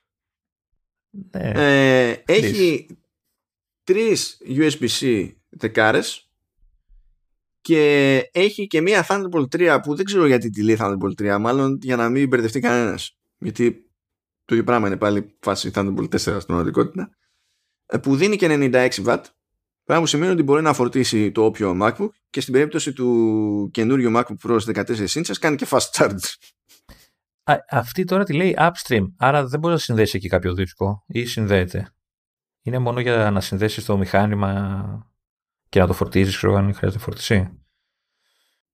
Ε, είναι για να δώσεις το. Να δω, ναι, είναι για τη φόρτιση και για, το, και για ήχο και εικόνα και τέτοια. Ναι, γιατί έτσι κι αλλιώς πρέπει να περάσει και ο, να περνάνε ναι, αυτά τα data αναγκαστικά. Ναι. Άρα δεν είναι σαν τις άλλες εταιρείε που είναι κουμπόνο σκληρούς και τέτοια. Είναι μόνο για το μηχάνημα ουσιαστικά. Είναι ο τρόπος που συνδέεται η οθόνη με το μηχάνημα. Αυτό καταλαβαίνω. Ναι, ναι, ναι. ναι, ναι. Και του δίνει και τροφοδοσία και τα, και τα συνάφη. USB-A γιατί δεν βάλανε; Γιατί εδώ δεν είχαν κάποιον καθυστερημένο στην ομάδα, κατάλαβες; Ενώ στο Max Studio του ξέφυγε ένας, δεν είχε απολυθεί. Αλλά αυτά είναι με τον κορονοϊό. Τώρα δεν βρίσκονται συχνά για να συνειδητοποιήσει πόσο χαζός είναι ο άλλος απέναντί του, ας πούμε, και τον κρατήσανε τον άλλον. USB-A. το άμε αλφα. δηλαδή. εκεί, εκεί έχουμε φτάσει. Ναι, και το monitor λοιπόν αυτό καταλήγει και έχει, είναι, δηλαδή δεν είναι σαν άλλες φορές που έβγαινε ένα monitor και ήταν συμβατό με 1,5 μοντέλο. Έχει, είναι επιλογή όντως για άτομα που μπορούν να έχουν Mac ετών και είναι SOE monitor. Και τώρα, να εξηγήσω, να πάμε στο θέμα της τιμής και τα λοιπά. Θέλω να σας πω ότι 5K ε, Ultra Fine LG 27 inches έχει 1300 δολάρια. Και η Apple σου λέει 1600 Μόνο που σου έχω α13 Bionic ε, που την, τον, τον έχω χώσει μέσα για webcam με center stage, για μικρόφωνα της προκοπής ε, και ηχεία της προκοπής και επιλογές εντάξει λίγο πιο της προκοπής γιατί και το Ultra Fine 5K το 27 δεν είναι ότι βγήκε φέτος ε, σε, σε ports. Ε, και είναι τρία εκατοστάρια διαφορά. Και Ultra Fine είναι ένα πλαστικό πράγμα που όταν πρωτοβγήκε, ευτυχώς το φτιάξανε μετά αυτό. Αυτό θυμάμαι, είχε, ότι είχε πρόβλημα. Είχε στραβή θωράκιση. ε, και είχε πρόβλημα. Ε, του έκανε παρεμβολή το, το WiFi, το Bluetooth, δεν θυμάμαι τι ήταν. Και έπρεπε να γυρίσει το monitor πίσω για να σου βάλουν έξτρα θωράκιση. Για να μην, δηλαδή, ε, αυτά τα γλιτώνεις σε αυτές τις περιπτώσεις, κατά πάσα πιθανότητα. Η ύπαρξη των θυρών ε, ε, επηρεάζεται από τον επεξεργαστή ότι έχει τσιπάκι, δηλαδή κοντρολάρει και τη στήριξη το, το Όχι, όχι, γιατί ο Α13 έτσι κι αλλιώς δεν έχει τα φόντα, δεν έχει controller για τρεις USB-C και μία Thunderbolt. Yeah. δεν είναι. Άρα έχει, έχει κι άλλο controller για τη στήριξη, να υποθέσω. Ναι, είναι ξεχωριστό. Δηλαδή ο, ο Α13 είναι εκεί πέρα για θέμα, θέματα audio-video στην πραγματικότητα. Ε, οπότε υποσυνθήκη ας πούμε, δηλαδή για κάποιον αυτό δεν μπορεί να, δεν είναι απλά ένα extra monitor, μπορεί να είναι και κάτι εν είδη αναβάθμισης. Δηλαδή, ε, για έναν που έχει Mac Mini, με αυτό το monitor Ένα τυχαίο. Μπορεί να... Εντάξει. Okay. ε, μπορείς να πεις ότι έχω ταυτόχρονα και μια λύση για τον ήχο μου που δεν είναι idea. Είναι, είναι legit λύση. Ή κάποιος που έχει MacBook Air, κάποιος που έχει MacBook Pro και τα λοιπά, πάλι θα γλιτώσει και από τον ήχο, ενώ δεν το συζητάμε ότι θα γλιτώσει από webcam και, και δεν σημασία. Ε, είναι συνδυασμός πραγμάτων αυτό το, το monitor γιατί έτσι βολεύει την Apple και το κάνει. Τώρα, το θέμα, ε, ε, γιατί θα πει κάποιος καλά, γιατί 27 χάθηκε να είναι παραπάνω; Ναι, χάθηκε να είναι παραπάνω. Ε, δεν είναι ότι δεν μου αρέσουν οι παραπάνω inches. Δεν διαφωνώ με κάποιον που θα πει θα ήθελα να είναι ε, παραπάνω, 30, ξέρω, 32, something. Δεν διαφωνώ καθόλου. Το, το ζήτημα είναι η πυκνότητα. είναι ότι ένα θέμα που έχουν όσοι είναι μαθημένοι σε Mac ε, είναι οι συγκεκριμένες πυκνότητες στα monitor των Mac. Και σε PC, αν θέλεις την πυκνότητα που ξέρεις σε, από τον 27 τον iMac, θέλεις οπωσδήποτε 5K σε αυτές τις σύντσες και ξέρεις ε, πόσα monitor υπάρχουν ε, εκεί έξω για να πεις παίρνω ένα τέτοιο. Πόσα. Άσε το πώς είναι καλυμπραρισμένα, αν είναι αρκετά ok. Αν... Ε, υπάρχει το εξής ένα. Αυτό το Ultra Fine LG. Δεν υπάρχει άλλο. Δηλαδή, αν είσαι Mac user και θέλεις κάτι που να ε, είναι ε, τόσο πυκνό και net σε κείμενο και οτιδήποτε άλλο θέλεις όσο είναι η οθόνη του 27 του iMac εδώ και χρόνια η επιλογή που είχες ήταν μία. Ναι. Τώρα στην ουσία είναι πάλι μία, διότι κανένας normal θα πει 1300 LG, 1600 η, η Apple με τα υπόλοιπα και θα πει ο πάω θα δώσω στην LG για το πλαστικό. Ε, αλλά αυτό έρχεται και είναι το πάει κοστούμι. Σαν σα πάνελ είναι ίδια LG και, και το καινούριο. Σαν είναι specs. της LG τα πάνελ από όσο ξέρω. Έτσι κι αλλιώς ήταν της LG στον 27 τον iMac. Αλλά το product design δεν είναι. Όχι, το, εγώ μιλάω σαν πάνελ, σαν οθόνη, ρε παιδί μου, αλλά σαν... Τα panels είναι, από όσο ξέρω, είναι τα ίδια ακριβώς που έτσι κι αλλιώς ήταν LG. Εντάξει, okay. Αλλά σκεφτείτε το εξής: έπαιρνε ένας ρε παιδί μου έναν 27 iMac και λέει: Θα πάρω και μια Ultrafine, θα τη βάλω δίπλα. Και επειδή είναι το ίδιο πάνελ και τα λοιπά, θα τα φέρω, θα τα καλυμπράρω να είναι ίδιο χρώμα και τα συναφή, να, να είναι monitor με κάκαλα να κάνω δουλειά, ρε παιδί μου. Να μπορώ να δω με την ίδια πιστότητα το ίδιο περιεχόμενο και στο ένα και στο άλλο. Και δεν ερχόντουσαν ποτέ στα έργα τους, δε. Είχαν πάρει άνθρωποι δύο Ultrafine 5K και προσπαθούσαν να φέρουν αυτές τις δύο μεταξύ τους να είναι ακριβώς το, το ίδιο καλυμπραρισμένες. Δεν γινόταν. Okay. Ε, αυτού του λες ε, Apple Monitor και ξέρεις θα το πάρει, δεν θα κάνει τίποτα και θα είναι έτσι όπως το περιμένει να είναι. Εγώ πώς μπορώ να το πάρω; Με τα ίδια λεφτά που θα το πάρουν και όσοι το πάρουν. Άρα δεν μπορώ να το πάρω. Α, ας πρόσχες. Εγώ, γιατί εγώ, α, αυτοί λένε ότι είναι σύμβατο με το μηχάνημά μου, αλλά εγώ γιατί έχω άγχος ότι δεν θα σηκώνει αυτή την ανάλυση του μηχάνημά μου με τη σάπια κάρτα γραφικών που έχει μέσα. Όχι, ρε. Θα το μπορεί. Τώρα το τι θόρυβο θα κάνει δεν ξέρω, αλλά θα το μπορεί. Ναι, αλλά... Δεν στο λένε στην τύχη, αφού ξέρουν τι έχει μέσα. Ρε, το, το να μπορεί και το να δουλεύει μετά σε normal ταχύτητα είναι δύο διαφορετικά πράγματα, ξέρω εγώ. Ε, οπότε υπάρχει αυτό το ζήτημα. Είναι ότι αν κάποιος θέλει τέτοιου είδους ε, πυκνότητα στην εικόνα, ε, δεν μπορείς να γυρίσεις και να πεις στην Apple από πού και ως που ε, προσφέρεις κάτι που πριν δεν προσέφερε κανένας άλλος ε, παρά μόνο η ίδια πάνω σε iMac ε, και η μοναδική μου εναλλακτική είχε διάφορα κουφά.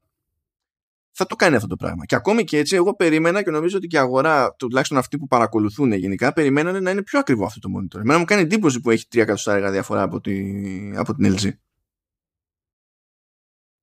Δεδομένου ότι δεν είναι το ίδιο monitor σε ένα αλουμινένιο σασί. Είναι το ίδιο monitor με έναν α13, webcam, ηχεία, ε, μικρόφωνα και θύρες. Δηλαδή hub, ηχεία, webcam εξωτερική θα χρειαζόταν αν ήθελες.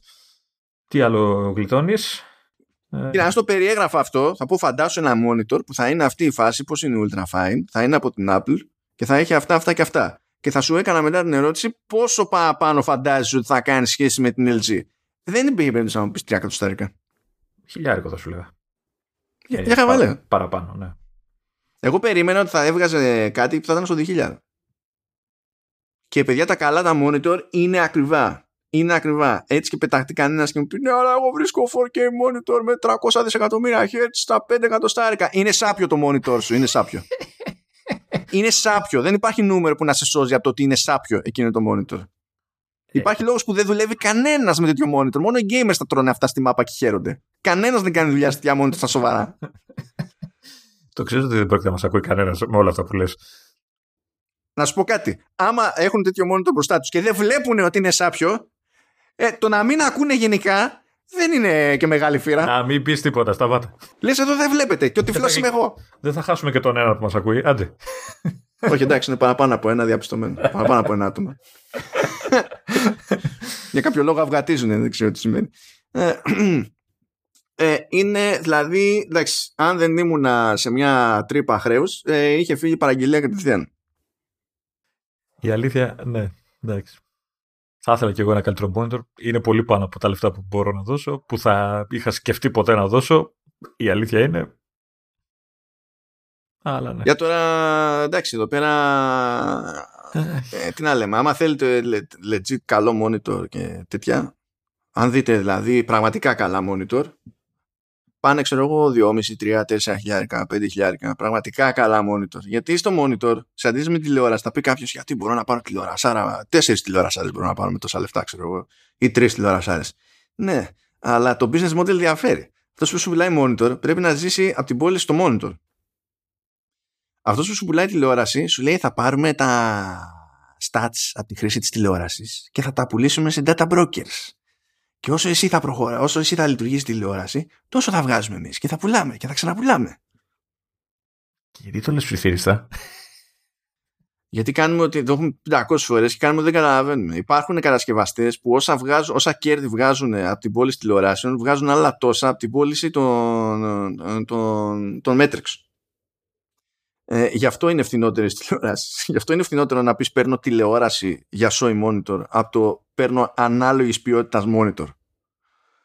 Ε, κάνετε τη θυσία που θέλετε. Δεν θα σας πω μην πάρετε αυτό, αλλά τουλάχιστον να ξέρουμε γιατί μιλάμε. δηλαδή δεν.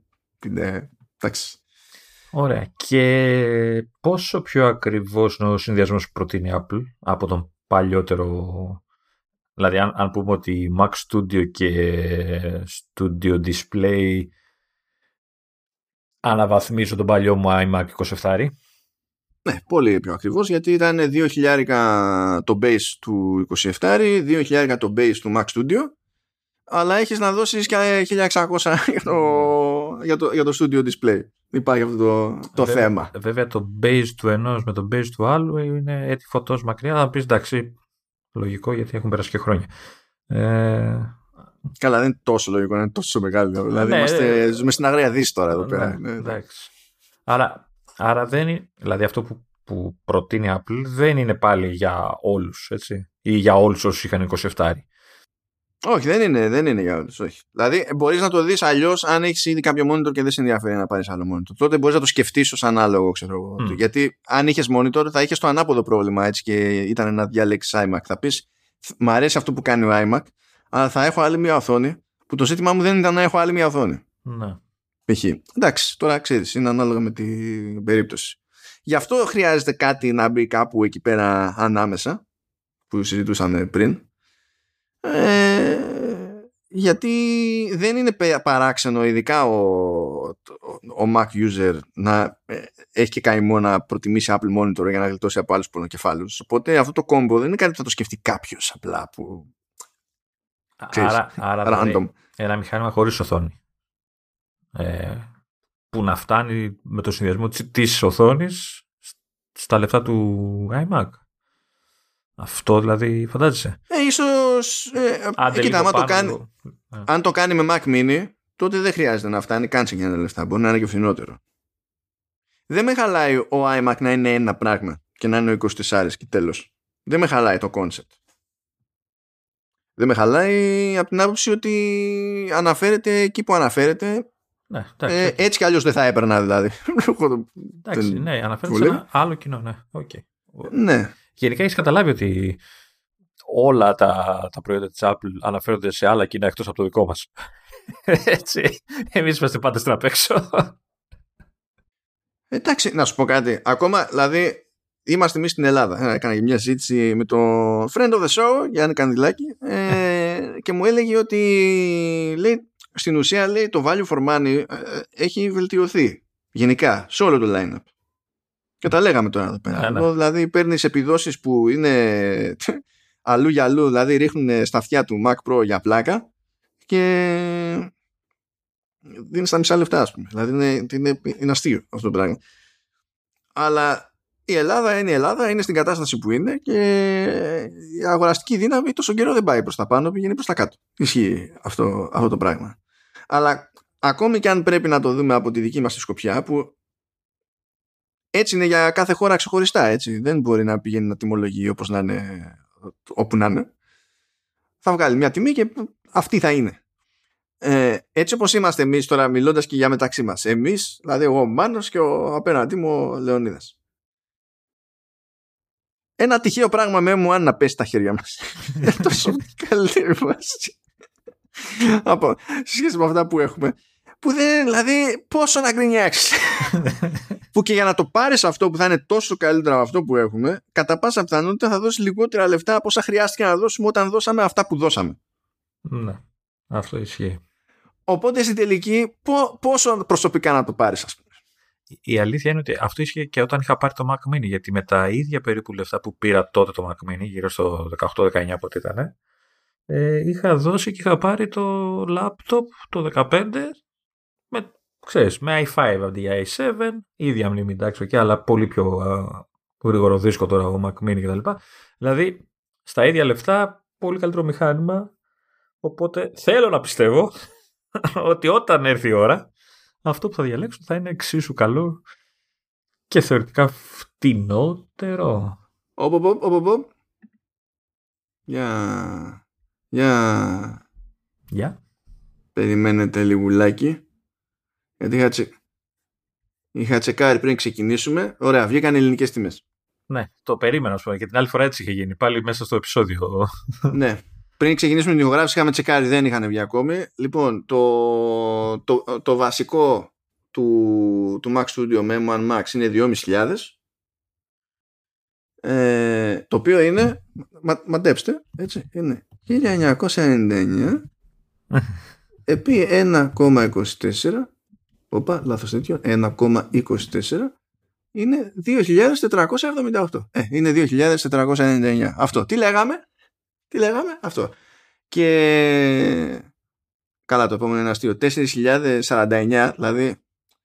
Τι 4.049? 9.49.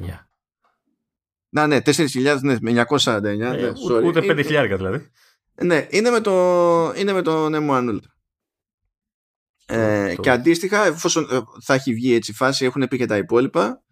iPad Air είναι στο, 60, στο 64 είναι 749 ο συνήθως. Εκεί δεν άλλαξε η τιμή. Αλλά θέλω να δω το τέτοιο. Θέλω να δω το εσύ. Τι έγινε με την τιμή. Γιατί εκεί είχαμε αλλαγή στο base. Ε, αντί για 5 ε, εκατοστάρικα είναι 5,39 στο entry. Αλλά περιέργως το αμέσως επόμενο βήμα σε storage που ήταν 600, εξακολουθεί να είναι 600. Κουλό αυτό. Τώρα το 256 που λέει 739 δεν θυμάμαι πόσο ήταν πριν και ε, μην δώσει κανείς 739 για iPhone SE. Ναι, δηλαδή, δηλαδή δώστε κάτι παραπάνω. Just, just don't. Πάρτε κάτι παραπάνω, ναι. Πάρτε κάποιο άλλο. Ναι, ναι, αυτό. Ε, και να δούμε, κάτσε, όπα, όπα, ο Τόνι, ο Τόνι. Πού είναι το Τόνι; Πού είναι το... Το έχει; Δεν το έχει. Πού είστε; Where are you; Displays. Δεν το έχουν. Όχι, δεν έχουν βάλει την οθόνη. Ντροπή. Ντροπή. Έχουν την Ultra Fine ακόμα γιατί πουλάνε εδώ πέρα 1400 ευρώ. Έλεγα 1300 δολάρια, ε, 1400 ευρώ. Κάπου έτσι πηγαίνει. Άρα θα πάει γύρω στα 1800. Ε, κοίτα. Όχι. Κάτσε να δούμε. Όχι, παραπάνω θα πάει. Παραπάνω, ε, θα πάει. Ε, για να σε δω. Όχι, λάθος. Ε, θα, ε, θα πάει 2.000. Θα το, λογικά θα βγει 1999. Γιατί 1600 επί 1,24 με το ΦΠΑ είναι σαν το έτος γεννήσεώς μου. Είναι 1984. Κανείς δεν θα μου κάνει αυτή τη χάρη. Όμως θα στρογγυλοποιήσουν τάχα μου κόντρα στους νόμους των μαθηματικών. Στους κανόνες των μαθηματικών θα πάει 1999. Αυτό να, να περιμένετε. 2.500 το, το M1 Max, Πράγμα που σημαίνει ότι σε σχέση με την αγοραία τιμή του Ultra Fine στην Ελλάδα η απόσταση είναι 6 κατουστάρικα. Αλλά my theory still stands. Λοιπόν, δύο ε... θα πάρω Mac Studio και θα το συνδέσω στη Full HD μου. και θα λένε οι GPU cores, συγγνώμη, εμάς γιατί μας κάλεσαν; Τι θα κάνουμε εδώ πέρα, άμα είναι να κάνουμε render 4 pixel, ξέρω εγώ. Ας το κάνατε manual χειροκεί με το χέρι. Ε, ναι, ok. Okay. Και για την ιστορία, να πούμε ότι ε, για να ταιριάζουν και καλά με το Mac Studio βγήκαν ε, σε black and silver λέει Magic Keyboard με Touch ID, Magic Trackpad και, και Magic Mouse. Δεν κακά. Με Touch ID δεν αυτά είπες. Ε... Πριν, ήταν, πριν ήταν για καλά τα, τα Space Gray κάτι δεν θυμάμαι και τώρα το κάνανε black and silver. Είχαν και, είχαν και καινούρια λουράκια και θήκες κλασικά. Α, ναι, τα ξέχασα αυτά. Δεν τις βλέπω μπροστά μου τώρα για να δω. Τα χρώματα. Κάτι μανταρινή και κάτι τέτοια θυμάμαι. Μανταρινή. ναι, ανάτα. Είναι, ε, βγήκανε θήκες για iPhone 13 Pro Lemon Zest Blue Fog Lemon Zest Ευκάλυπτος και νεκταρίν όχι νεκταρίνη όχι όχι μανταρίνη και στα λουράκια έχουμε τα Breaded Solo Loop έχουμε Starlight Abyss Blue Bright Green Flamingo Φλαμίγκο, ρε. Όπως καταλαβαίνετε, αφήσαμε για το τέλος αυτά που μπορούμε να αγοράσουμε στο Τσακυρκέφι. Σιγά μην πάρω εγώ φλαμίγκο. ε, πάρε lemon zest. Oh. Κίτρινο. Είναι αυτό που φόραγε μάλλον εχθές ο Κουκ. Κίτρινο δεν φόραγε. Μάλλον, ναι, ναι, ναι. ναι. Αυτά. Την επόμενη φορά που θα εμφανιστεί ο Τέρνους Εντάξει, θα περιμένω διαστημόπλαιο από την Apple. Yeah, τα, σενά, τα σενάρια είναι δύο, ρε παιδί μου. Έτσι, κάποια στιγμή θα εμφανιστεί για να πει μπλα μπλα, γεια σας, ξέρω εγώ, και ο Τέρνο και ο Σρούτσι και θα λένε whatever M2. Θα έρθει η ώρα που θα έχουμε ένα M2 τέλος πάντων. Έτσι. Okay. Α, θα μεσολαβήσει μια φάση λογικά που θα είναι, φαντάζομαι, WWDC τον Ιούνιο θα εμφανιστούν για να πούνε γεια σας. Mac Pro. Είμαστε εδώ για το Mac Pro. που δεν θα μπορούν να το πούνε M1 something γιατί είπαν ότι δεν έχουμε άλλη προσθήκη στο M1. Οπότε ε, έχουμε ένα άλλο ακόμα ερωτηματικό και άλλο ένα περιθώριο να κάνει κάτι κουφό που να μου βγάζει μετά νόημα η Apple στι ονομασίε. Εντάξει, βλέπουμε τα μπούτσια μας. Αλλά πώς θα τα αντέξουμε αυτό, Λεωνίδα; Υπάρχει περίπτωση να δούμε εκεί τον M2. Να ξεκινήσουμε το high-end αυτή τη φορά. Με το super high-end. Όχι, όχι, αποκλείεται. Αποκλείεται. αποκλείεται. αποκλείεται. Είναι γιατί υπάρχει λόγος που ε, ε, πηγαίνουν όλα από την ανάποδη. Ε, δηλαδή υπάρχει λόγος κατασκευαστικός. Είναι, είναι, είναι, θέμα. Δηλαδή και η Intel ξεκινάει έτσι και όλοι ξεκινάνε έτσι. Okay. Χτίζεις τη βάση σου και μετά αρχίζεις και κουμπώνεις, κουμπώνεις, κουμπώνεις, κουμπώνεις, κουμπώνεις. Αυτά που, που θέλεις. Και όσο περνάει ο καιρός ε, μειώνονται και τα περιθώρια λάθους στο κατασκευαστικό, ώστε να έχεις το περιθώριο να βγάλεις με μια κάποια αξιοπιστία το πιο high-end, χωρίς να κάθεσαι να τα πετάς. Που αν τα πετάς, αν πετάς μεγαλύτερο ποσοστό, σημαίνει ότι αυτά που θα σου μείνουν να πουλήσεις πρέπει να τα πουλήσεις και ακόμη πιο ακριβά. Δεν, δεν μπαίνει κανένα στον κόπο αυτό. Δηλαδή, OK. Okay. Ε, δηλαδή, άμα το κάνει, δεν νομίζω ότι θα ξαναγίνει. Θα είναι πιο κουφό από το για πρώτη φορά η Apple έχει on-die multiple GPUs. Θα είναι απείρως πιο κουφό να το, το κάνει εκείνο γιατί δεν θα, δεν υπάρχει σαφής λόγος να το κάνει. Δηλαδή δεν παραπονεθεί κανένας με αυτά που... Δηλαδή, αλλά όταν έχει ξεφτιλίσει το Mac Pro με τον Ultra, τι διάλογο θα συμβεί εκεί πέρα, τι σοκ θα πάθουν. Και να μας πει κάποιος τι θα τα κάνει με τόσα media engines. Δηλαδή, από ένα σημείο και επιτά μαζεύονται, δεν έχουμε τι να τα κάνουμε. Δεν έχουμε τι να γίνουμε.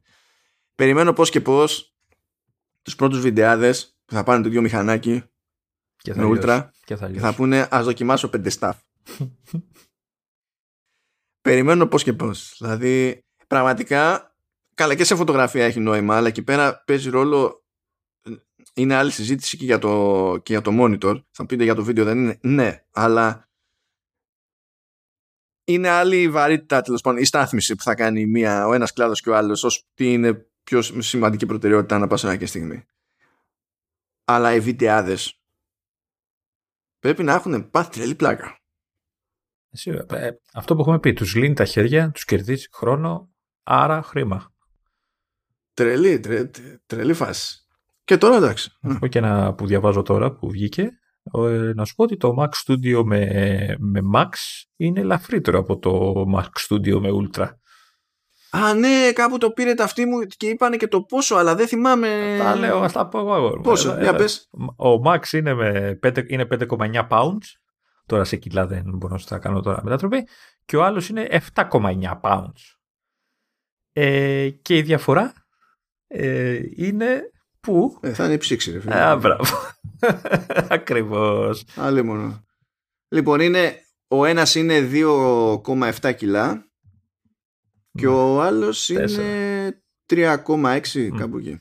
Ε, ενώ έχουν λέει το ίδιο τροφοδοτικό, ο, ο Μαξ έχει ε, ψήξη heatsink τέλος πάντων ε, από αλουμίνιο και ο άλλος έχει το λεγόμενο, όπως το λέει Κατσαδής, copper thermal module από χαλκό. Δεν ξέρω, ο οποίος είναι βαρύς. Ναι, είναι πιο απλή. Ναι, ναι εντάξει. Και τι άλλο έχουμε από τα, από τα ψηλά; Ε, έχει αλλάξει το βασικό storage στον βασικό Mac Pro. Ποιος μοιάζεται αυτή τη στιγμή, τέλος πάντων. Λέει τώρα είναι 5.12 γιατί πριν από, ξεκινούσα από 2.56 το οποίο ήταν Το οποίο ήταν εντάξει, ναι, και εντάξει.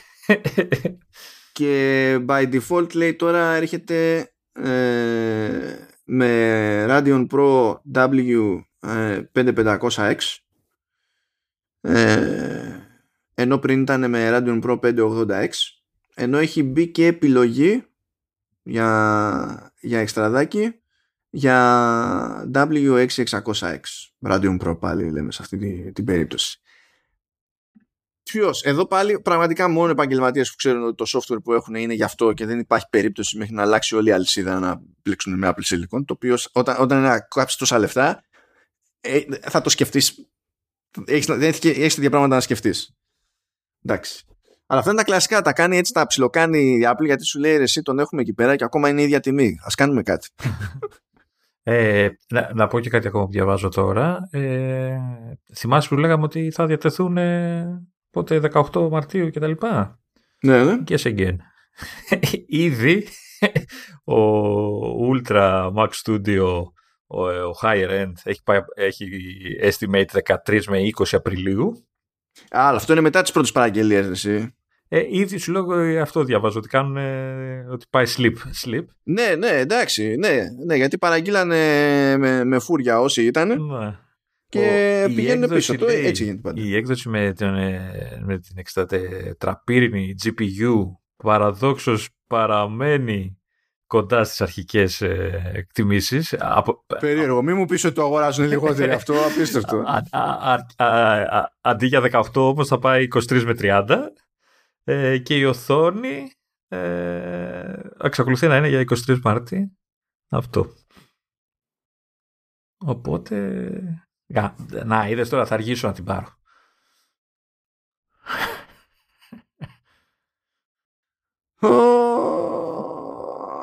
Τι να πω.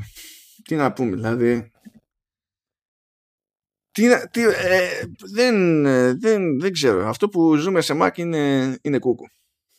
Η φάση είναι κούκου τελείως. Και είναι η πρώτη. Τώρα, αυτά, είμαστε στα πρώτα βήματα έτσι. Όταν θα έρθει η ώρα να αλλάξουν chipset και τα λοιπά, θα αρχίσουμε. Αυτό είναι 15% πιο γρήγορο, το άλλο είναι 10% πιο γρήγορο, 25% στο τσακίρι και ξέρω εγώ και τέτοια. Και θα λέμε εντάξει, κάτι βελτίωση. και θα είναι έτσι φωτό μπροστά, να πω, δεν ξέρω και εγώ τι υπάρχει άλλο εκεί έξω. Αλλά πραγματικά υπά... Ε, έχει πράγματα τώρα που ε, δεν μπορείς να πεις πηγαίνω και φτιάχνω ένα ανάλογο PC. Δεν μπορείς να το πεις με street face. Ε, δηλαδή, πώς να σου πω, μπορείς να βρεις πλέον κάτι που ενδεχομένως να έχει υψηλότερο score σε, σε single core. Εντάξει. Έχει νόημα όμως αυτό, δηλαδή... Πάλι, ξανά το software που χρησιμοποιείς. Ναι, Γιατί γενικά όσο πας σε περισσότερους πυρήνες, η, μεμο... η απόδοση του μεμονωμένου πυρήνα πάει προς τα κάτω. Γιατί έτσι κι αλλιώς ε, πάνε και συχνότητες προς τα κάτω και τα λοιπά. Έτσι πηγαίνει. Και όταν έχεις αποφασίσει ότι θα ξεπατωθείς στους πυρήνες, ε, είναι δυσκολότερο να πεις ότι βγαίνω πρώτη μούρη στο καβούρι ας πούμε σε single core.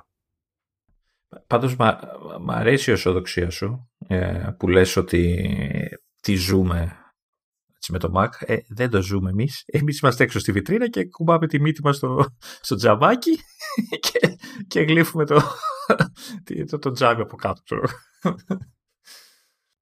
Δεν περίμενα να πάθουμε για πλάκα με ανεξάρτητο event.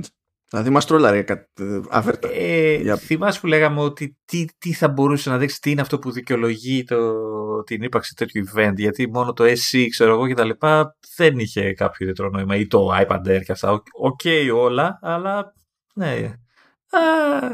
Ναι, και μετά είπαμε, πρώτα εμφανίστηκε ο Τέρνος και μετά ο Τέρνος λέει τώρα θα μας πει περισσότερα ο Τζόνι Στρούτζι και ο Στρούτζι κυκλοφορεί, κάνει μπροστά στην κάμερα ξέρω εγώ μερικά βήματα και έχει το, το στυλάκι καομπόι σε σαλούν μπαίνει, ανοιχτά τα πόδια, ο βαρύς και ο ασήκωτος και λέει τώρα, τώρα θα δείτε.